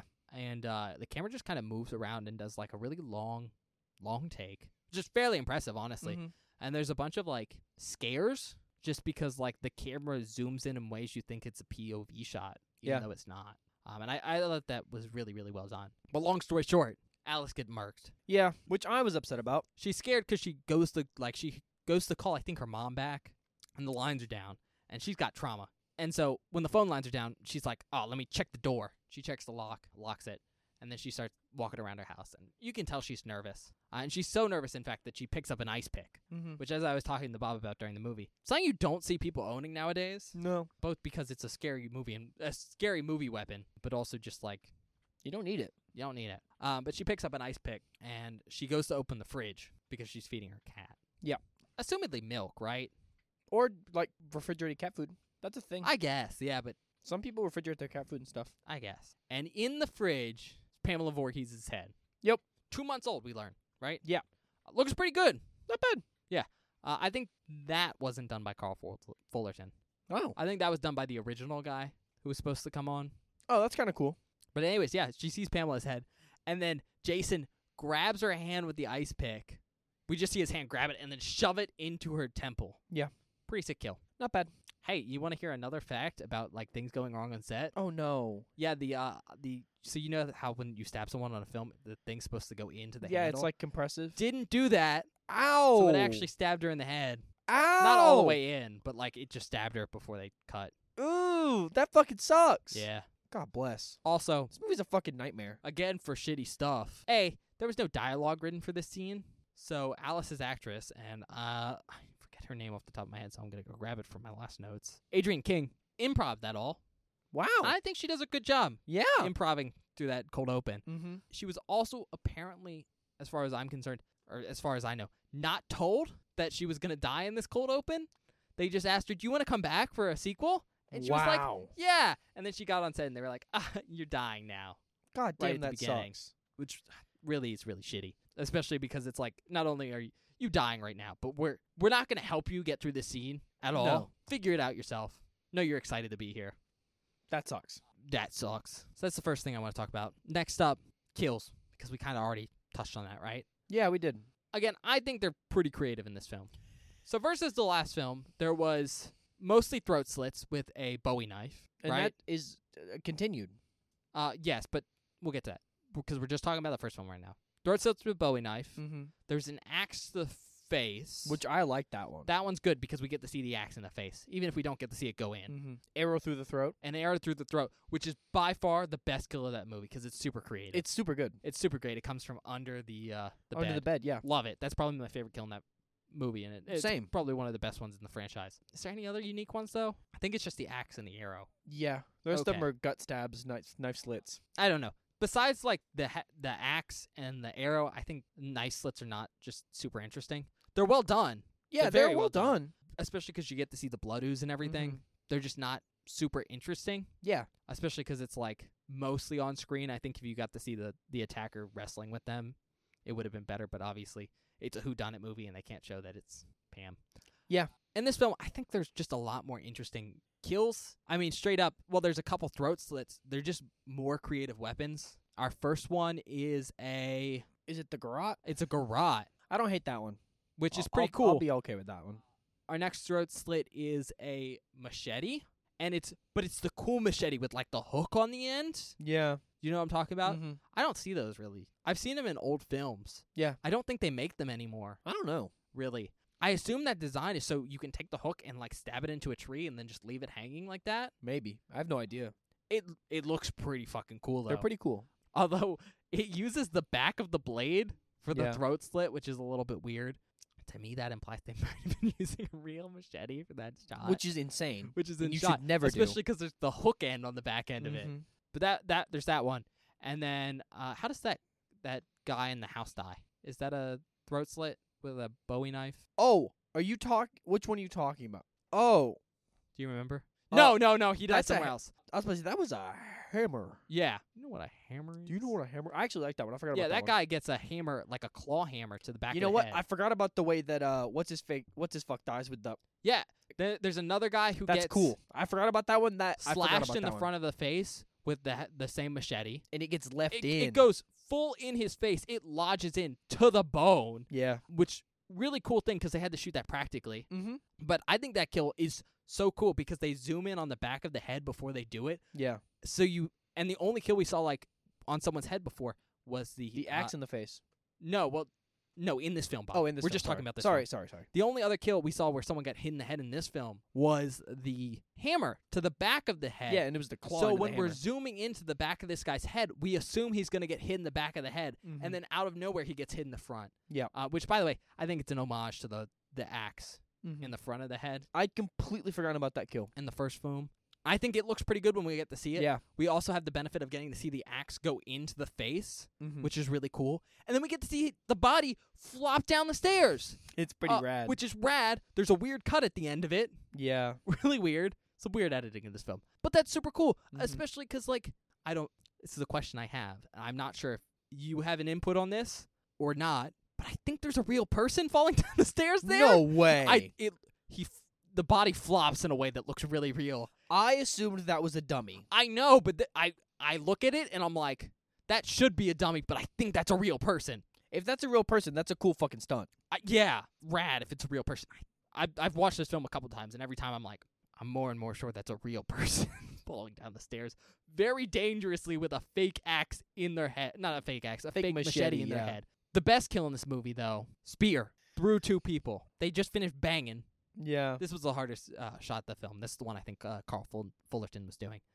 Goes right through the back of the dude who's on top. Yep. And the best part is the girl gets to see it happen Mm-hmm. and right before she screams, it goes right through the torso. Super cool, and you get to see the act come out the bottom.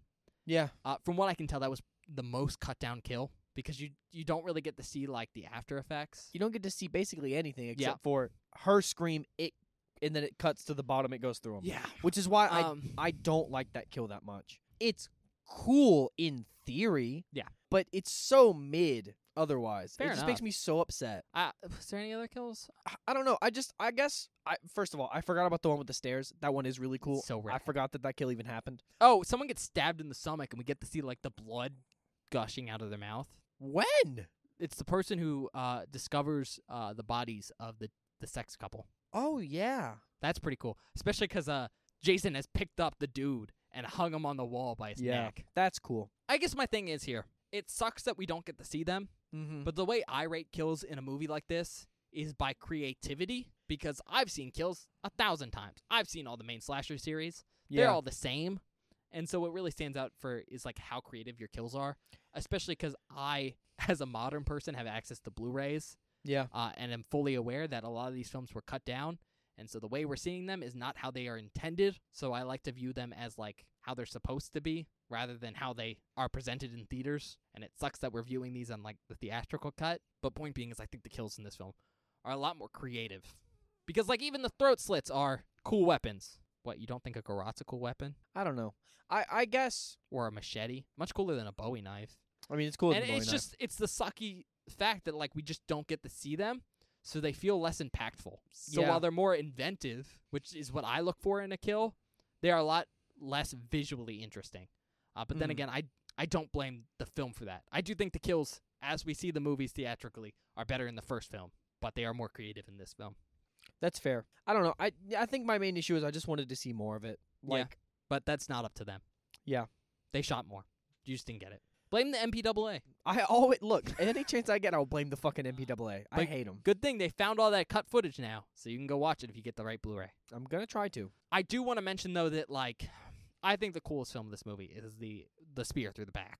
It's also Yeah. the shittiest one 'cause it's cut Mm-hmm. so much. Like you you get to see the reaction of the character before they're stabbed and then the the whole thing kind of at the bottom Yeah. where the the spearhead's gone through the the bed. Which those are both cool shots and it's a good way to imply that. but I would love to have seen the middle. But I would have loved to have seen it.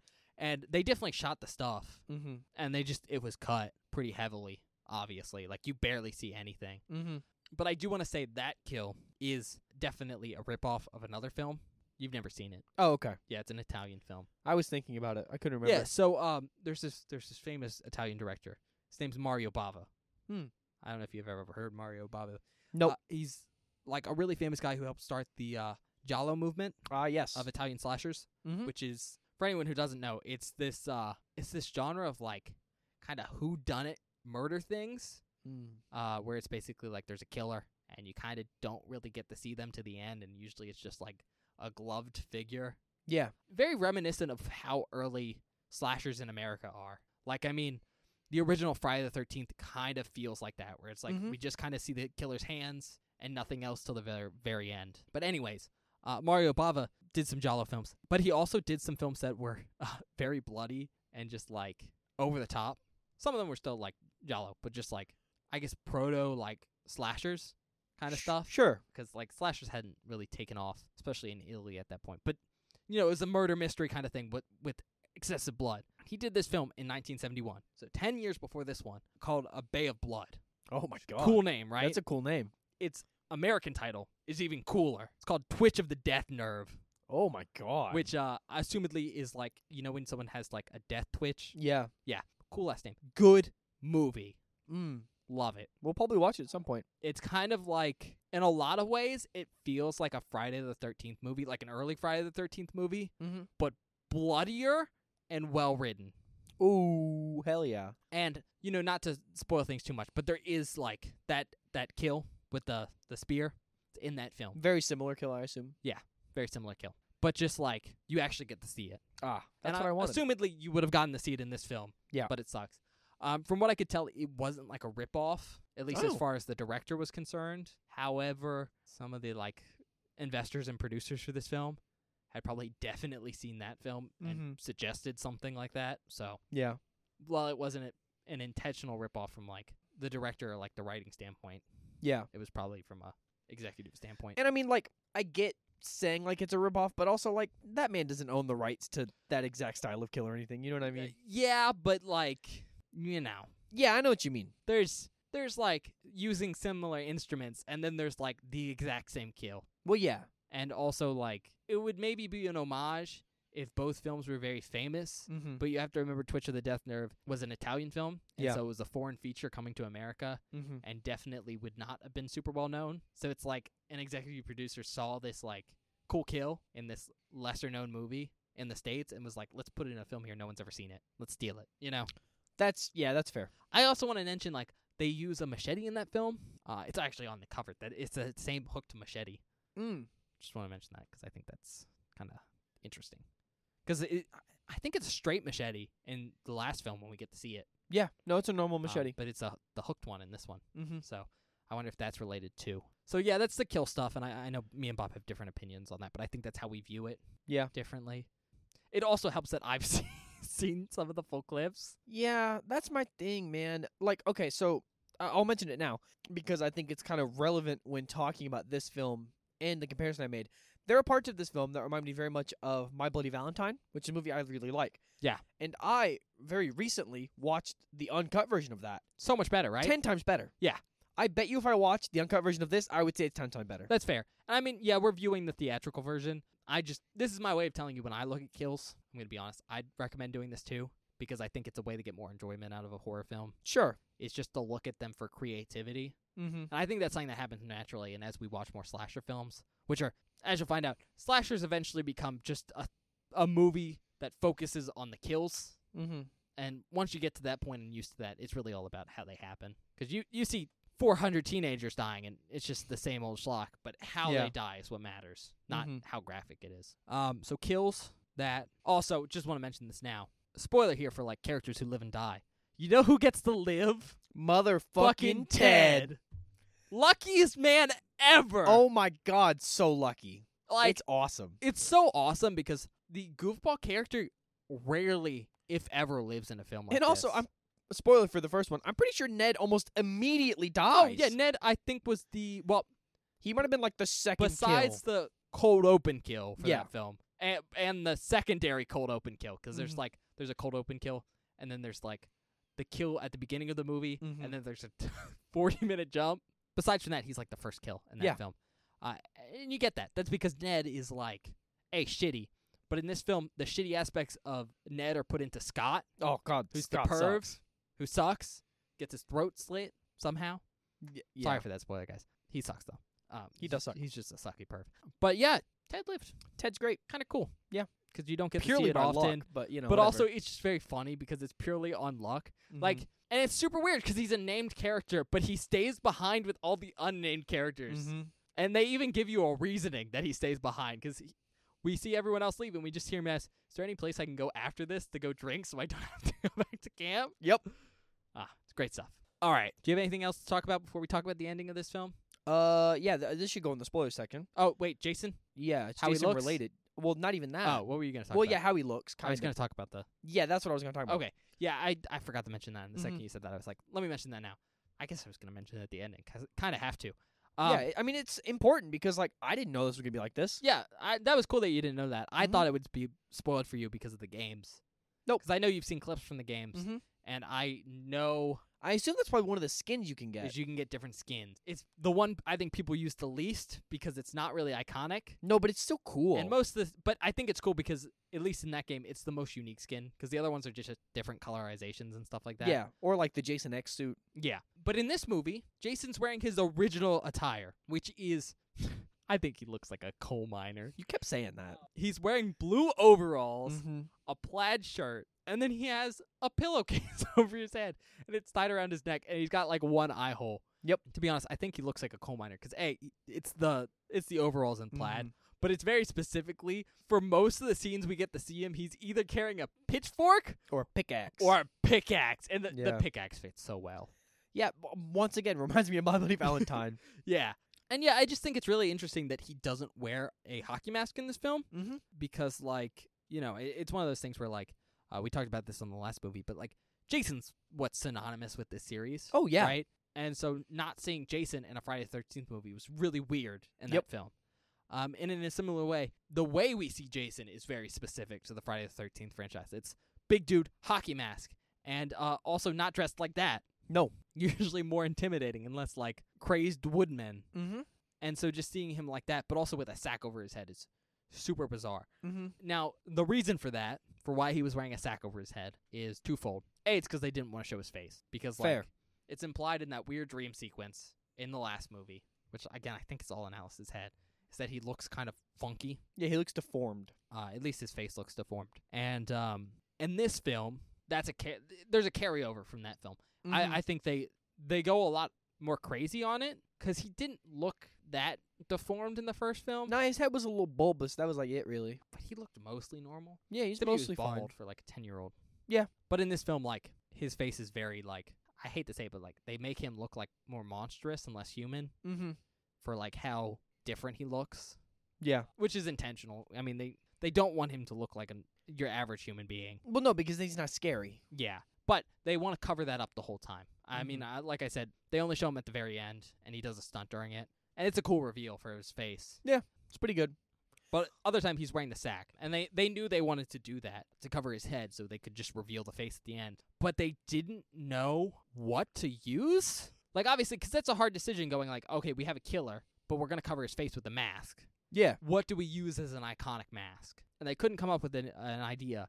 And eventually, the uh, the pillow sack was suggested by one of the Jason actors, Alan Luter, who obviously did costume design on this film. Oh, that makes sense. You know, the one lady that ever played Jason. Not that she ever wore the, the mask on her head Mm-hmm. No. but she got the idea from another film. So uh, it's called The Town That Dreaded Sundown, which I, I don't know if you've heard about that film. I don't know anything about it. Came out in 1976. It's about a real murderer in this Oh. real town.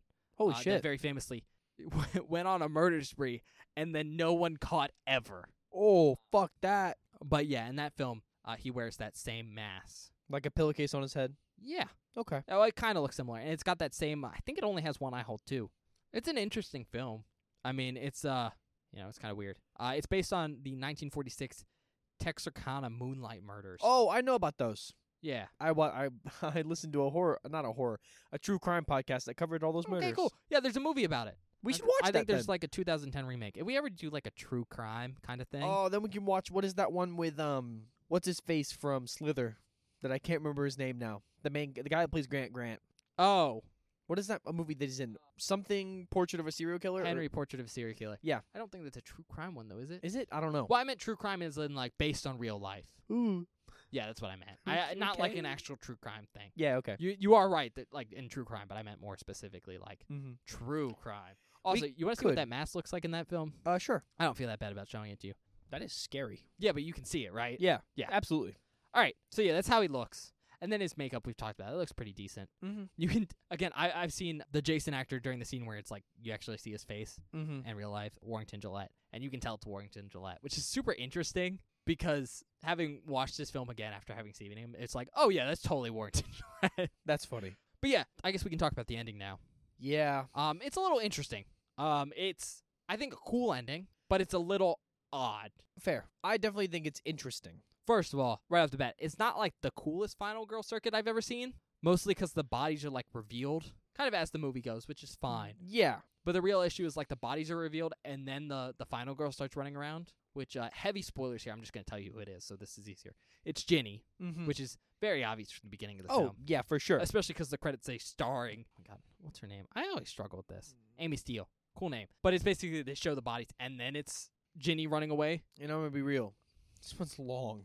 It is long. It's a long ass final Girl However, circuit. I will say, one of the things it does in this Final Girl circuit that not a lot of horror movies do, Bob's kind of spoiled, so this doesn't feel like probably a big enough deal to him. She fights back effectively. Oh yeah. Um, that's not a like the most common thing Mm-mm. ever.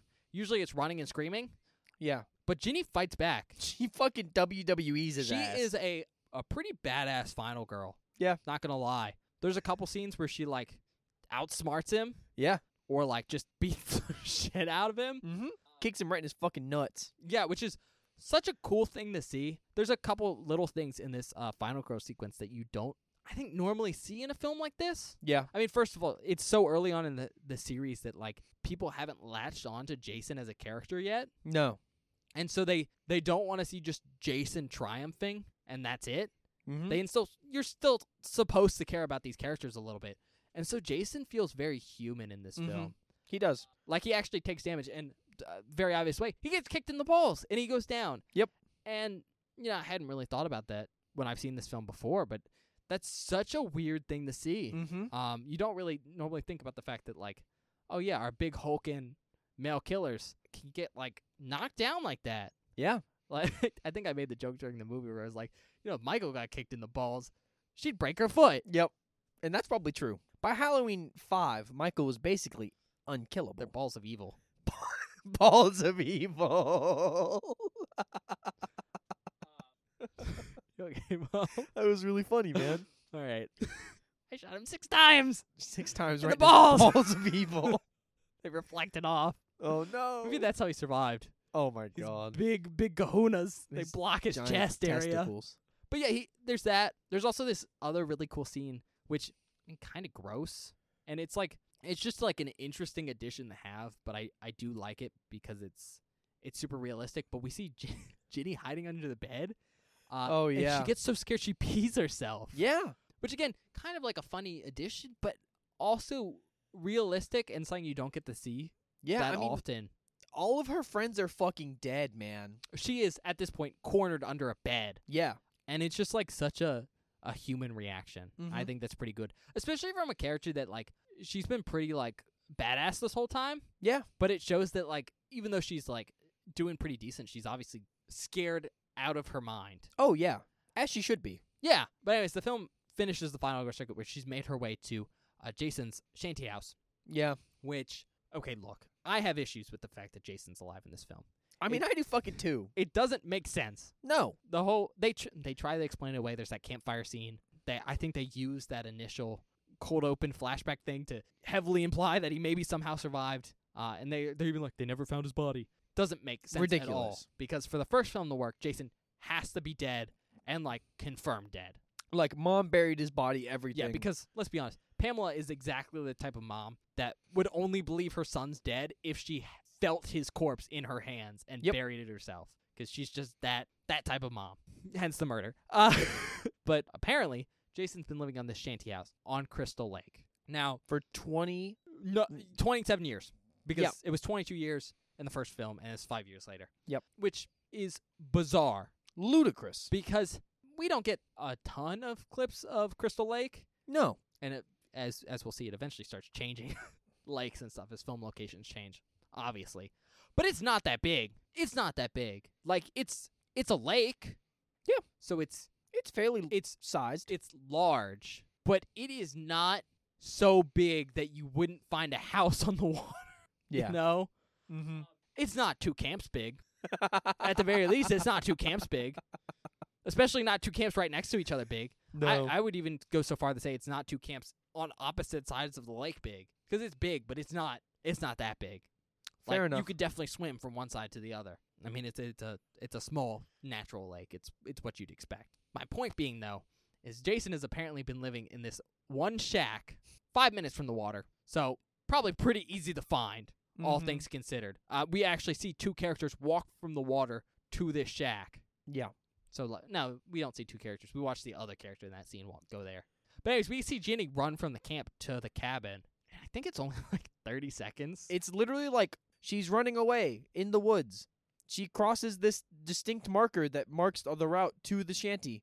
She's at the shanty. yeah, because she we s- a lot of her running. She's running in the campground. Yeah. and she'll go into different cabins. But I I do think it's literally like thirty seconds from running from one cabin to this shanty. Yeah. uh, which is bizarre. Because hey, first of all, this cabin, this movie, s- this uh, camp, this movie set in is just literally Directly next to Camp Crystal Lake. probably less than 20 yards away. Yep. Even though we don't get to see the camp at all, we just see the Mhm. property. But Jason is on the Camp Crystal Lake property and has been living there for 27 years, even though that camp kept opening over and Mm-hmm. over again. And his mom kept visiting that camp over and over again, the murder people. yeah, and And messing it up. somehow he was never found by her or anyone else for 27 Oh, we haven't years. even talked about the re- the reason that he's an evil man, but wh- whatever. The reason that he's attributed to We'll being get to that. Yeah, we'll get to that. ridiculous. So it's just ridiculous that like he lives in this big house. It because it's a pretty big shanty house. Like it's he made it himself. He's he, he's a woodworker. He's a carpenter. There's even a toilet in there. There is a toilet. Not sure how that works. I don't think it works. there was water in it though. I think he put that water in there himself, I or that's know. just his piss. It's no, that was water. It looks like it's it's set up to look like it might be flushable. I don't think But Jason I- has a flushable toilet. And well, what he might have done, hear me out, is he might have had the pipe go into a uh, a pit, and so when you dump water in it, it forces the the stuff down into the pit. 'Cause maybe, maybe. there's that U kind of. Mm-hmm.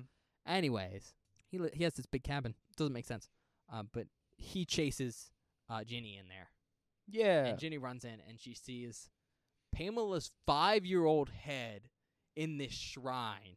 Yep. With her uh, it's her uh, Her Jesus sweater. Christ, her sweater sitting down right under the head Mm-hmm. to make it look like her head's on a body. And there's candles set up and everything, which I guess have been burning for a long time. I'm not sure where Jason gets all these candles. Maybe they're earwax candles, yes, but the fact or that maybe he has an apiary. they're, the the fact that they're burning right now to me feels like he must be burning candles all the time, unless he just burned them for specifically for the killings. Maybe. But um, she goes into this room and the head's set up there, and there's also some bodies there. There's a body there. Yeah, I think there's two. One of them looks really shriveled up, and I'm not sure whose it is. I don't know. but there's some bodies there. And Ginny's like, "What do I do?" And so she grabs the sweater and puts it on. And then when Jason busts in the room, she's like, "Stop, Jason! Mommy's talking to you." Mm-hmm. And it's this cool sequence where we get to see Betsy Palmer, who reprised her role. she was like, "I'll do it, but not if it's inconvenient." So apparently they came to her house and they just set up like a black screen behind her and just shot her headshots. Damn. I mean, that's all they needed. I know, but She was like, I'm not gonna fucking come out there and shoot these. You come to me. which I think is rad. Yeah. If only she'd really slapped someone in this movie. but yeah, it's just like they do a thing where it's like Betsy Palmer's face over Ginny. I think it looks pretty good, especially for 1980 It's not bad. good visual effects. And Ginny is essentially able to use it long enough to slash Mm-hmm. at Jason, except he sees the head right behind her right at the last moment. Yep. And he is able to deflect it. And then Paul Holt charges back in Yeah, Paul. because he got knocked out apparently earlier in the film, which Thought he- makes sense. Thought he was dead. they were just wrestling. They were just wrestling. I think you you could say he died, but it's also not like super unrealistic that he lived. Yeah. But he runs. I just in. think it's weird that Jason left him alive. yeah, but I think he was chasing Ginny. Yeah. And he didn't expect to be chasing her that long. Fair enough. Uh, I think he expected to stab her immediately, like Which he is did Everyone, else. But then Paul Holt wrestles with him for a minute until Ginny can get behind him and like slash him in the shoulder with the machete. Yep. And um, you know, I, I think that's a kind of a cool way to end the film. The whole the whole she's dressed up as like Pamela and that works is super iconic It's cool. and it's cool. However, Mm-hmm. it's a little bit odd. I- I- Yeah. I do say I will say they set up this this ending from the very beginning of the film. And so while I do think it's a little funky the fact that this works on Jason, you know, because like he's smart, like he's a ruthless killer and everything, and he has to plan out all these kills and hide bodies and stuff. I I I don't think Jason's dumb. And so the fact that this works on him is a little bit weird. But I do think it's well deserved because they set it up from the beginning. And this is something I'm going to talk about that this film, besides good characterization, has much better dialogue mm-hmm. and the simple fact that again they set up stuff from the beginning uh, in dialogue that apparently I don't think you noticed. I didn't catch this at all. shows that it's it's very well written, and I mean I I knew to look for it, so to me it feels really egregious, like kind of Mm-hmm. worked in. But the fact that you didn't notice, I think goes to show that it works. But Ginny's child psychologist. Oh it's mentioned my right as she pulls God. up, I forgot about this. and then when they're at the the bar later, because that's where everyone goes, uh, but specifically Paul, Ted, and Ginny, and then all the extras. Ginny has this conversation about imagine if Jason really was real, Mm-hmm. how he'd be like a child in a grown man's body, Yeah. um, just looking for his mom. I think you wanted to talk for this. This is where they get the reasoning for why Jason would be a serial killer. Yeah. Is and it's a ludicrous reasoning. he doesn't understand death, and he wouldn't have understood it until he watched his mom die. There it is. The fact that he watched his mom die, I'm just like, bruh. A, that doesn't make sense because there really wasn't a lot of places to watch that happen from. No. And also, why weren't you helping your mom Yeah. or revealing yourself to your mother? Who, Apparently you love. yeah, and in this universe, it implies that, like, in this timeline, in this movie, it implies that Jason didn't know anyone except for his mom, Mm-hmm. which doesn't make sense because he was at summer camp. That's how he drowned. I'm sure his mom was maybe the only person that was nice to him Yeah. because people weren't nice to the disabled in the What? Mm-hmm. 60s. Yeah. 1958, I think. yeah. 1957. So I'm sure his mom might have been the only one who was nice to him, but still, like weird reasoning for why he killed people, especially because we know he's a woodman and just would have definitely been murdering birds and animals and stuff and like eating that them to eat, probably. and vegetation. Yeah. Also, it's kind of weird because there there seems to be this underlying implication that the town believes Jason's alive Yeah. and is a killer somehow in the woods, which to me implies that like there's definitely been some unexplained disappearances Mm-hmm. that aren't just obviously Pamela. Yeah. Because all the ones that we know of that happened at Camp Crystal Lake originally would have been linked back to Pamela. It's just weird, you know? Yeah. But anyways, they they do imply in that bar scene that like Jason would have maybe reacted this way. yeah. And so I, I, I guess what I'm trying to say is while this ending's a little bit ludicrous, it's at least set up. I was gonna make the argument, and this was my argument, that it works because Jason is just very mentally unwell. Yeah. Because imagine surviving a drowning at 10 years old, wandering off into the woods and living by yourself For decades. for decades, Not talking to anyone. not talking to anyone. You're probably not gonna have the best mental health. She might have some uh like vitamin deficiencies that affect his uh reasoning. Yeah, and also, apparently you watched your mom die. That's Yeah. traumatic. I mean, I, I think it's slightly ludicrous, but it it's set up well, I could buy it. and I can buy it. I will say though, uh, and I do want to mention this during the sequence where they're saying he's a he might be a grown man in a child's body. They do use uh, a very specific word to refer to him, Yeah. uh, which isn't was, isn't great. Yeah. Different time, but still. Mm-hmm. All right. Is there anything else you want to talk about in this section? In the spoiler section, no. No. Okay. You have something else? Yes. Okay.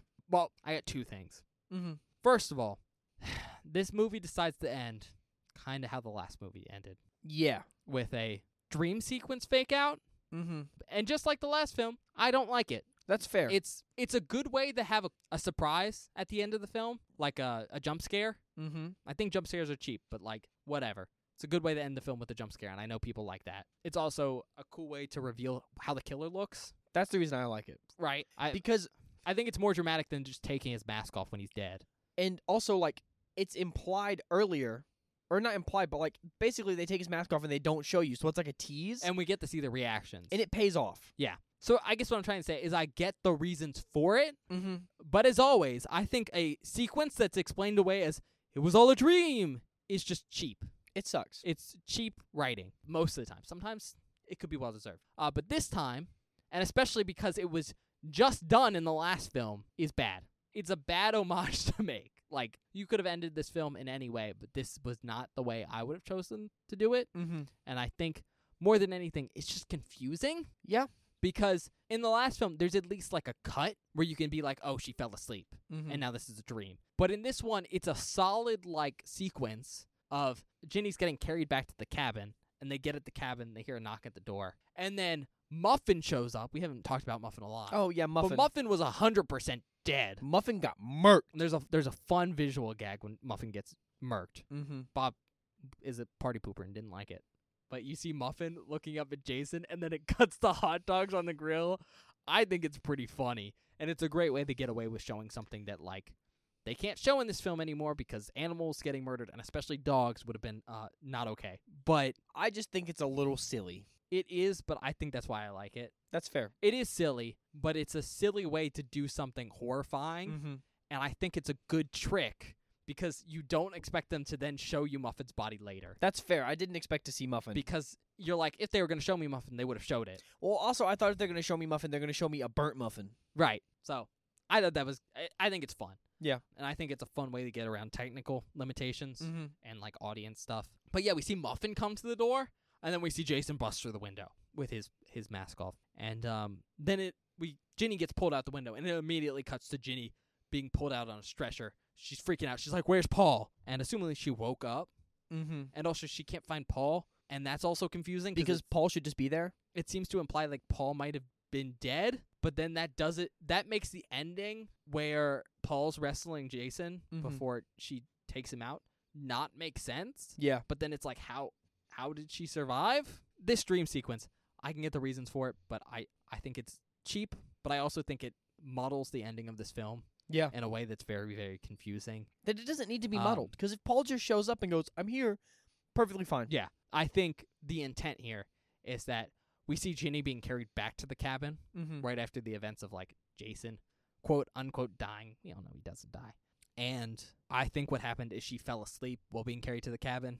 And so she wakes up the next morning when the police are carrying her out in a stretcher. Mm-hmm. And assumingly, Paul is already like in the ambulance yeah or somewhere else. getting treatment because I mean he got fucked up too. Yeah, he has a really bad head wound. I don't Yeah. know if you saw that. That's why he passed out for a while. And also, fucking Muffin's dead. That, that just doesn't make sense. Muffin's absolutely dead. Muffin showed up and went, "That dog definitely died." yeah. it's actually really funny. Could you say that? And then immediately comes through the window. Yeah. So yeah, that I want to talk about that. That's over with. Now, I want to talk about like kind of a fun way to read uh, the first and second film. Oh lord. Okay. At least in a way that for me makes them make more sense. Now, this doesn't clear up the timeline completely, but I think it makes them make more sense to be in my head, right? Okay. Uh, kind of a uh, oh, what's the word? It's not a fan theory when it's like a fan timeline. Do you know what I'm talking about? I don't know what you're talking about. My head canon. Ah, okay. It's I my know what that headcanon is. for Something. And it's just like how I like to view these movies Mm-hmm. uh, because I think it it helps me avoid the issues between the two films, right? Okay. So the thing to note about this film is it's the first Jason film. Yeah. It's also out of the two films, the one that feels like a slasher, like a traditional slasher as we view them nowadays. Yeah, for sure. And for that reason, it it honestly feels like the first Friday the 13th movie in a way the first one didn't. Cuz again, I don't hate the first one, but it doesn't feel like a Friday the 13th movie. I mean, fair I enough. mean, there's 10 more movies like this one, and there's only one movie like that. And so, in a lot of ways, I kind of like to view this one as the first Friday the 13th movie, and then view the original Friday the 13th kind of like a prequel. And my reasoning for that is twofold A, doesn't have Jason in it, right? Mm-hmm. And I think for a lot of people, how you define a Friday the Thirteenth movie is it has Jason in it, Yeah. and so by definition, and not having it, it's not a Friday the Thirteenth movie. But and I think this is very important. That film sets up this one, Mm-hmm. or at least a lot of the parts of that film, like how uh, Pamela dies, the background of the oh, there's a kid that died in the lake, all that stuff. It's all very important to the basic setup of this one. Yeah. And so it does feel like background material and very prequel worthy because, you know, it happened five years earlier. With that being said, all that information is very explicitly given to you in this film. Yeah. And so it doesn't feel like obligate watching to enjoy this film. In fact, That's fair. I think that's part of why there's that five minute intro at the beginning, but is so you can just put on this film and not watch that one. But my real reason for saying let's view that one as a prequel is not because I'm saying you shouldn't watch that one first, right? But I think viewing that one as a prequel maybe fixes the Jason issue where, like, he's a grown man in this one and that doesn't make sense for the first one, right? It Yeah. doesn't. How it works is basically I don't know about you, but when I watch the first one and watch it as the first movie in this the series, the way I view it is I'm watching events as they unfold, right? yeah. But if I'm treating it as a prequel, at least the way I think about it in my mind is I'm watching events that already happened Mm-hmm. because they happened before the first movie, which is where I would set my timeline, Sure. right? And, you know, when you're watching events that already happened, you can have this level of like, I don't know, Disconnection. yeah, disconnection. Sorry, I forgot the word. You can have a level of disconnection from the events and how they happened. Mm-hmm. And I think viewing the the original Friday the 13th as a prequel gives you that and helps you explain away some of the inconsistencies, especially because I think the way you can view it is as a visualization of the legend of the original Night at Camp Blood. Because they tell you the story of basically the first movie during that campfire scene. Yeah. And so you can basically view the first movie, if you're viewing it as a prequel, as basically how the legends unfolded around Friday the 13th. Yeah, that's the paint that's the picture I'm painting. Okay. Do I think it's great? No, I could buy it. but I at least it helps you wrap your head around the fact that Jason's a grown man in this one and there's no way he could be alive in the first one. Yeah. At least to me it makes that that jump in logic a little bit easier to stomach because it is really hard to stomach. It is. It, it's really rough, to be honest. But also I I think viewing it in that way helps like people who don't want to watch the first one and just want to watch Jason because it lets you go I don't have to watch that right now. I can just watch the Jason movies. Yeah. I don't know. Alternate way to view it. Thought I should propose it 'cause I thought that might be interesting. It's definitely interesting. I don't think it solves my problems with the film, but I understand where you're coming from. All right. I guess uh, are we done with the spoiler stuff? Unless you have anything else, I- I'm, I'm out of good. gas. All right. Oh. And we're back or still here depending Yeah, on depends on if you who skip. you are. yeah. Guess we're just going to go on the recommendations now. Oh boy. So I mean, look, Bob's a party pooper. I'm gonna be honest. I don't like this one much as much as the first one, just like straight up. So for recommendations, if you're watching the whole series, of course you gotta watch it. It's only the second one. You gotta, you know, if you're watching the whole thing, watch this one, watch this, watch this one, watch the original. Do them in order if you want. It's a pretty decent slasher. I think it's the most. How do I put this? Slashery slasher we've seen, Yes. if that makes sense. Like it feels very Except classic for maybe slasher. uh, Bloody Valentine's Day. My Bloody Valentine's also Yeah. uh, very good slasher. But this is like classic like early slasher. It feels really strong. Yeah, this is just a straight up slasher movie where the last one was more of a suspense murder mystery thing. Yeah. So you know if you're a fan of that, it's good. Once again, the practical effects are pretty okay. They look nice. Some of them better than others, but They look good. You just don't get to see. as much as you'd like, I Yeah. guess, or at least as much as I'd like. I don't know about No, you. I'd like to see more. It's just uh, I tend to be a little bit more lenient on it 'cause I know the reasoning. yeah. I mean that's fair. I don't think I have any other recommendations. All right. For me, if you want to see again, just a slasher movie, this is a very good slasher movie. The last film, like we said, is very suspenseful and it's kind of a whodunit, but it's not really a slasher. I mean, technically it is, but it's Mhm. not a slasher how the genre is understood. And so this is really the first film to embrace that. And so if you know that's what you're looking for, if you want to see the the classic Jason really going hard, killing people, this is really where it starts, at least as far as slashers go. The other one is again camp movies, pretty obvious. That's fair. Uh, if you're looking for practical effects and creative kills, this film has it. I mean, we've we've talked about this a good amount on this review. Like, it got cut down pretty hard on the kills, and so like, while the kills are creative and the little bit you get to see of them looks good, They were just heavily cut because the MPAA knew what was coming out of the Friday the 13th series and wanted to go hard on it. And that sucks. But if you get the Blu-ray, you can see it. So, you know, check it out. And then I think last but not least, if if you want to see a pretty well-written like good character slasher film, this is good. Quick. You're entertained throughout. Yeah. All right, rate it, Bob. Okay, I talked about it last time when we watched the first one. I like slow suspense films, like who done it mystery stuff. That's just like one of my favorite genres of show show movie we watch on the show. It's just like I have a fun time with them normally, and not that I expected this to be that at all. Th- th- But I'm saying like coming off of the first one, it's very different. I Yes. still like it. It sucks that the kills are all cut down, and that was kind of what I wanted going in. But we get a lot more Jason because it's like it's it's more high octane. It's a lot more like the reveal's already happened. yeah, the reveal's already happened, so he's just out and about, which I like. I like Jason. I think he's cool. I also like the way he looks in this film. He looks cool. Much cooler than Mikey. Mm, Yeah. depends on which one you're talking about. All Halloween of them. 2, Michael? No. All of them. Halloween 5, Michael? Absolutely. All of them. No. I just don't like Michael's design. You don't have to like Michael. It's fine. That's fine. I like Michael. It's just objectively better. Whatever. Classic Jason, big old hockey mask. I do enjoy the characterization of the characters in this film a lot more. They're a lot more enjoyable. They're a lot more fun. They all feel like actual people and not just like archetypes thrown into camp setting. There's less boring downtime. There's le- way more So less boring much less. downtime. It's so nice. I think I'm sitting on a solid three and a half. wow, you rate this one less. Yeah, I, I Okay. like it less, Fair enough. but I I think that mostly just comes from I just prefer the style of the original I guess that's fair. a lot more, and that's just a me thing, you know. That's just a preference, and also like I feel like you got to see a lot more gore in the first one because the kills are less cut down. I I think technically you saw less gore in that one. It's just they they hold on the kills longer. Yeah, which I I think you technically saw more gore in this one, maybe just statistically because there was more deaths. yeah Time wise, I think there's more gore in this Mhm. film.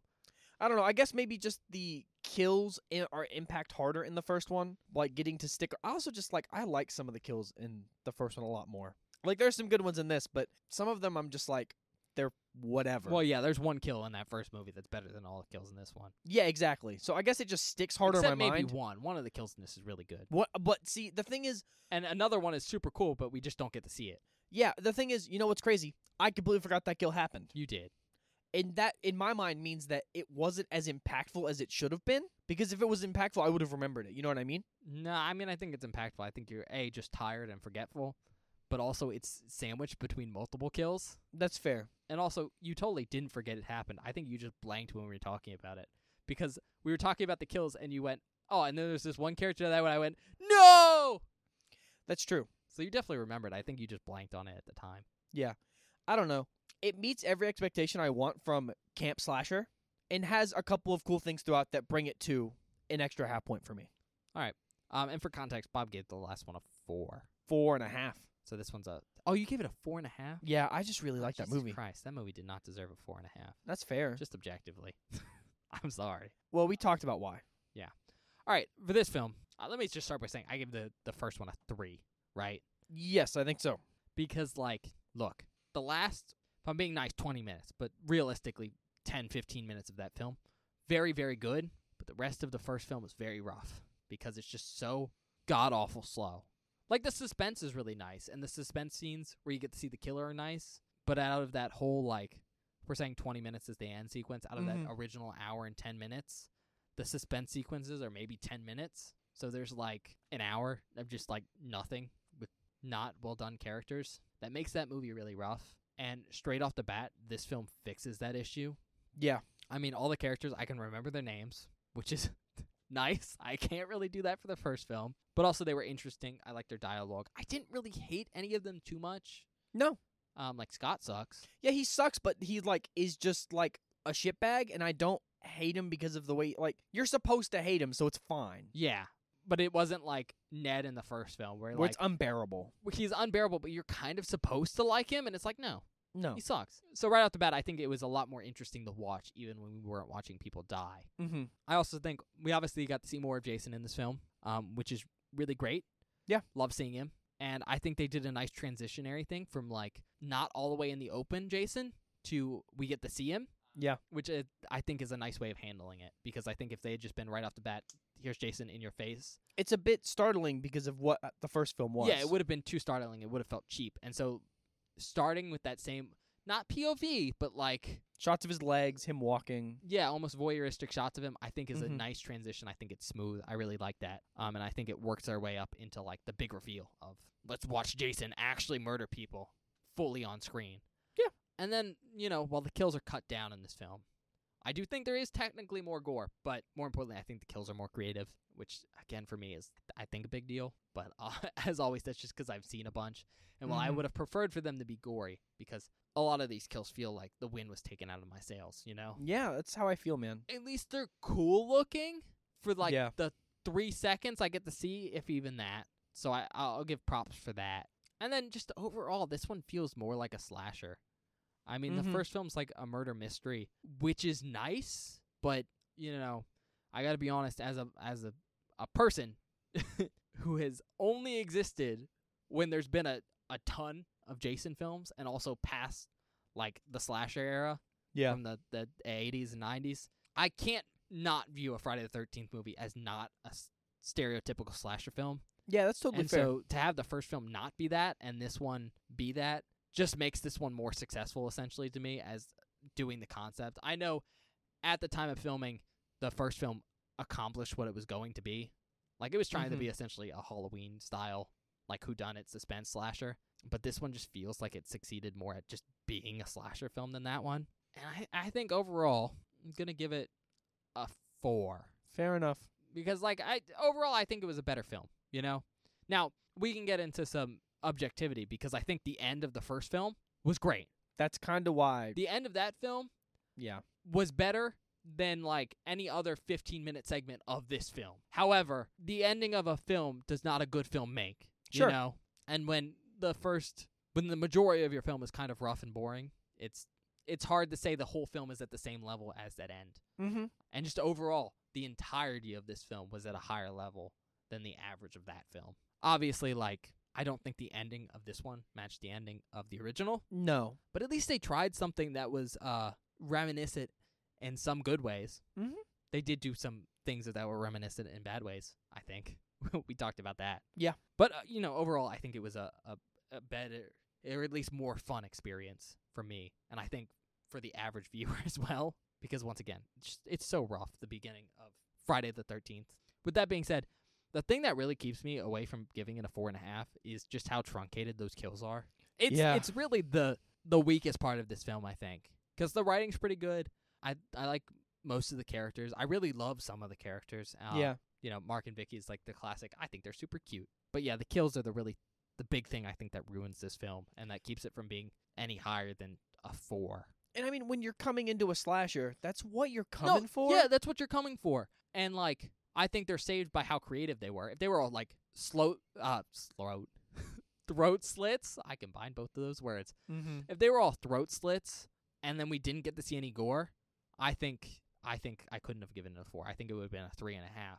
Because like kills are what you come for, and they knew that going into this film. There's a lot more people in this film to die. Yep. But I mean without like actually getting to see them in the way I want, even though they're creative, I can't I can't give it a higher rating than a four. But I mean I at least I know they tried Mm-hmm. and they they spent time thinking about it, and so I have to give them props for that. It sucks that it was something out of their control that kept them from like including it. Mm-hmm. yeah. But at the very least, you can see the film how it's intended, at least in some way on like a Blu-ray or something. So I think I definitely give it a, a higher rating for that, but I have to go watch it. Same.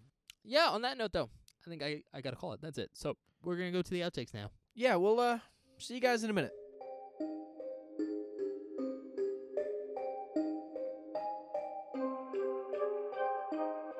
Hello, everybody. Welcome to the outtake section for this episode of Beware the Board. I hope you're enjoying our review of Friday the 13th Part 2 so far. I really like this film. I think it's very, very fun. But if you do not want any major spoilers from this outtake section, please skip to an hour, 53 minutes, and 5 seconds immediately. This first clip is me getting the piss scared out of me by a cat during the cold open. Weird things that just people used to have in their homes. Yeah, I mean, it is like, you know, the 80s or whatever, No, I know, but like I have never met anyone nowadays who has an ice pick. where you don't need it. Mm-hmm. You don't need it. It was for the old ice bucket, you know? Yeah.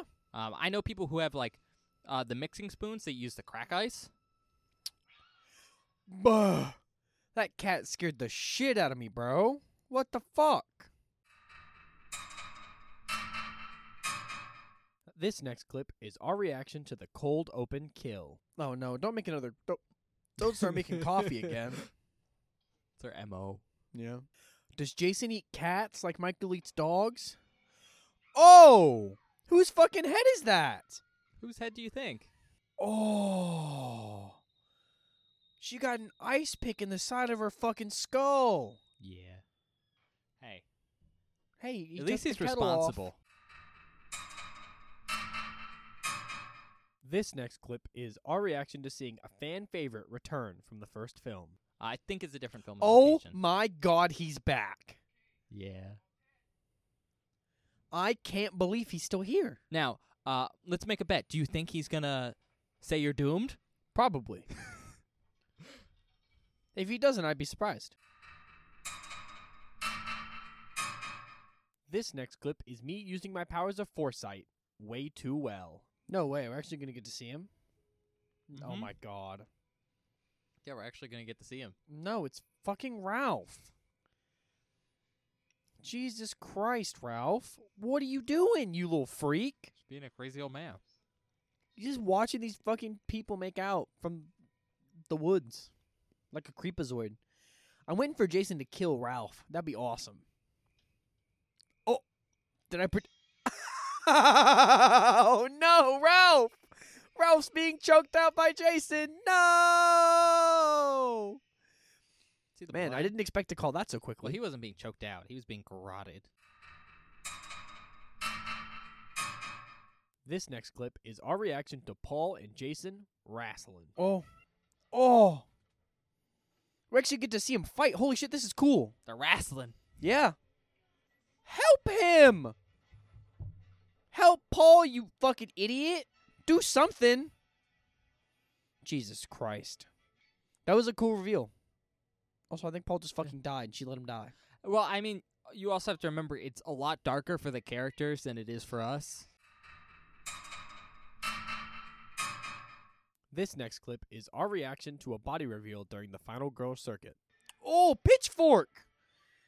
Oh, Ralph! She didn't even know that man. I wonder what her thought process was there, though. I don't know. Because, like, She was like, "Who's this?" who's this? I don't know. He's dead. Our car's not gonna fucking work. This next clip is why you should never answer the door in a horror movie. why does she have the sharp end and Paul's got the handle? Well, it was split in half. I know, but shouldn't Paul have the dangerous end since he's the one answering the door? Nah, but that ends better for clubbing, which is better for opening the door. I guess, yeah. That ends better for stabbing if they charge at you. But it's not going to charge at her because, like, Jason's dead.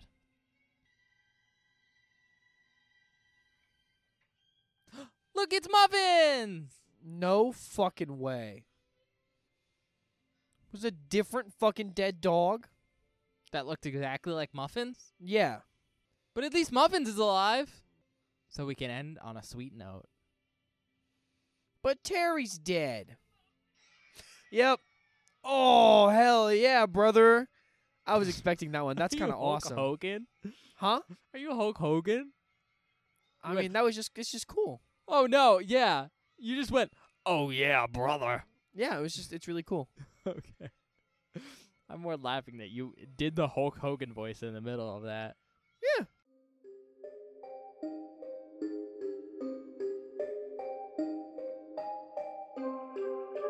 Hi everybody. Welcome back. I hope joy- you enjoyed the outtakes. Do we have any announcements, Ben? Mm, not any like exciting announcements. I mean, we're doing part 3 uh next Saturday Mhm. and then part 4 on Wednesday again. Yep. Yeah. Okay. Uh, check us out wherever you get your podcasts. Uh, we do our normal Friday episodes, as you know, and we're doing this right now. Uh, we're on Spotify, Apple Podcasts, other places, including YouTube, which um not the most convenient, but is a nice place to show us some support because it's very easy to s- see that there. Uh, you know, we can see your likes, your subscriptions. Uh, it's also kind of nice because there's this thing called a bell button that you can smash the shit out of. You know, just like eating a muffin. and uh, Oh no! it's kind of a handy tool because it tells you whenever we're like posting new stuff. Oh god. Additionally, YouTube is one of the two places where you can communicate with us. Uh, you can do that in the comment section in YouTube, or you can do that over on Twitter if you want to talk to Bob. Be like, Bob, your fans are talking to you.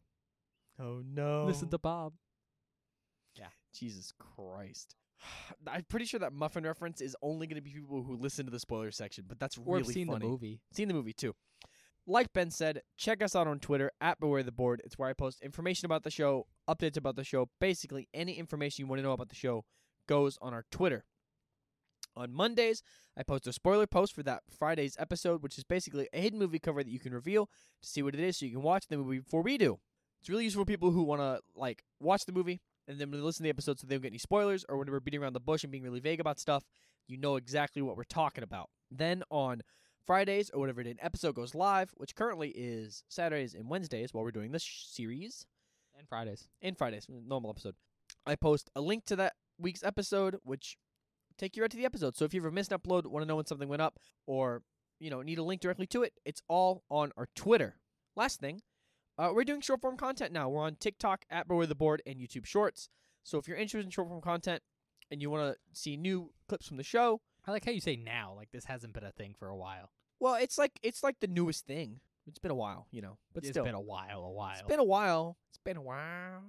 Anyway, but if you're into short form content and like the show and want to see uh, new clips from the show, check us out on TikTok, Apple Where the Board, and on YouTube Shorts. I think that's it, Ben.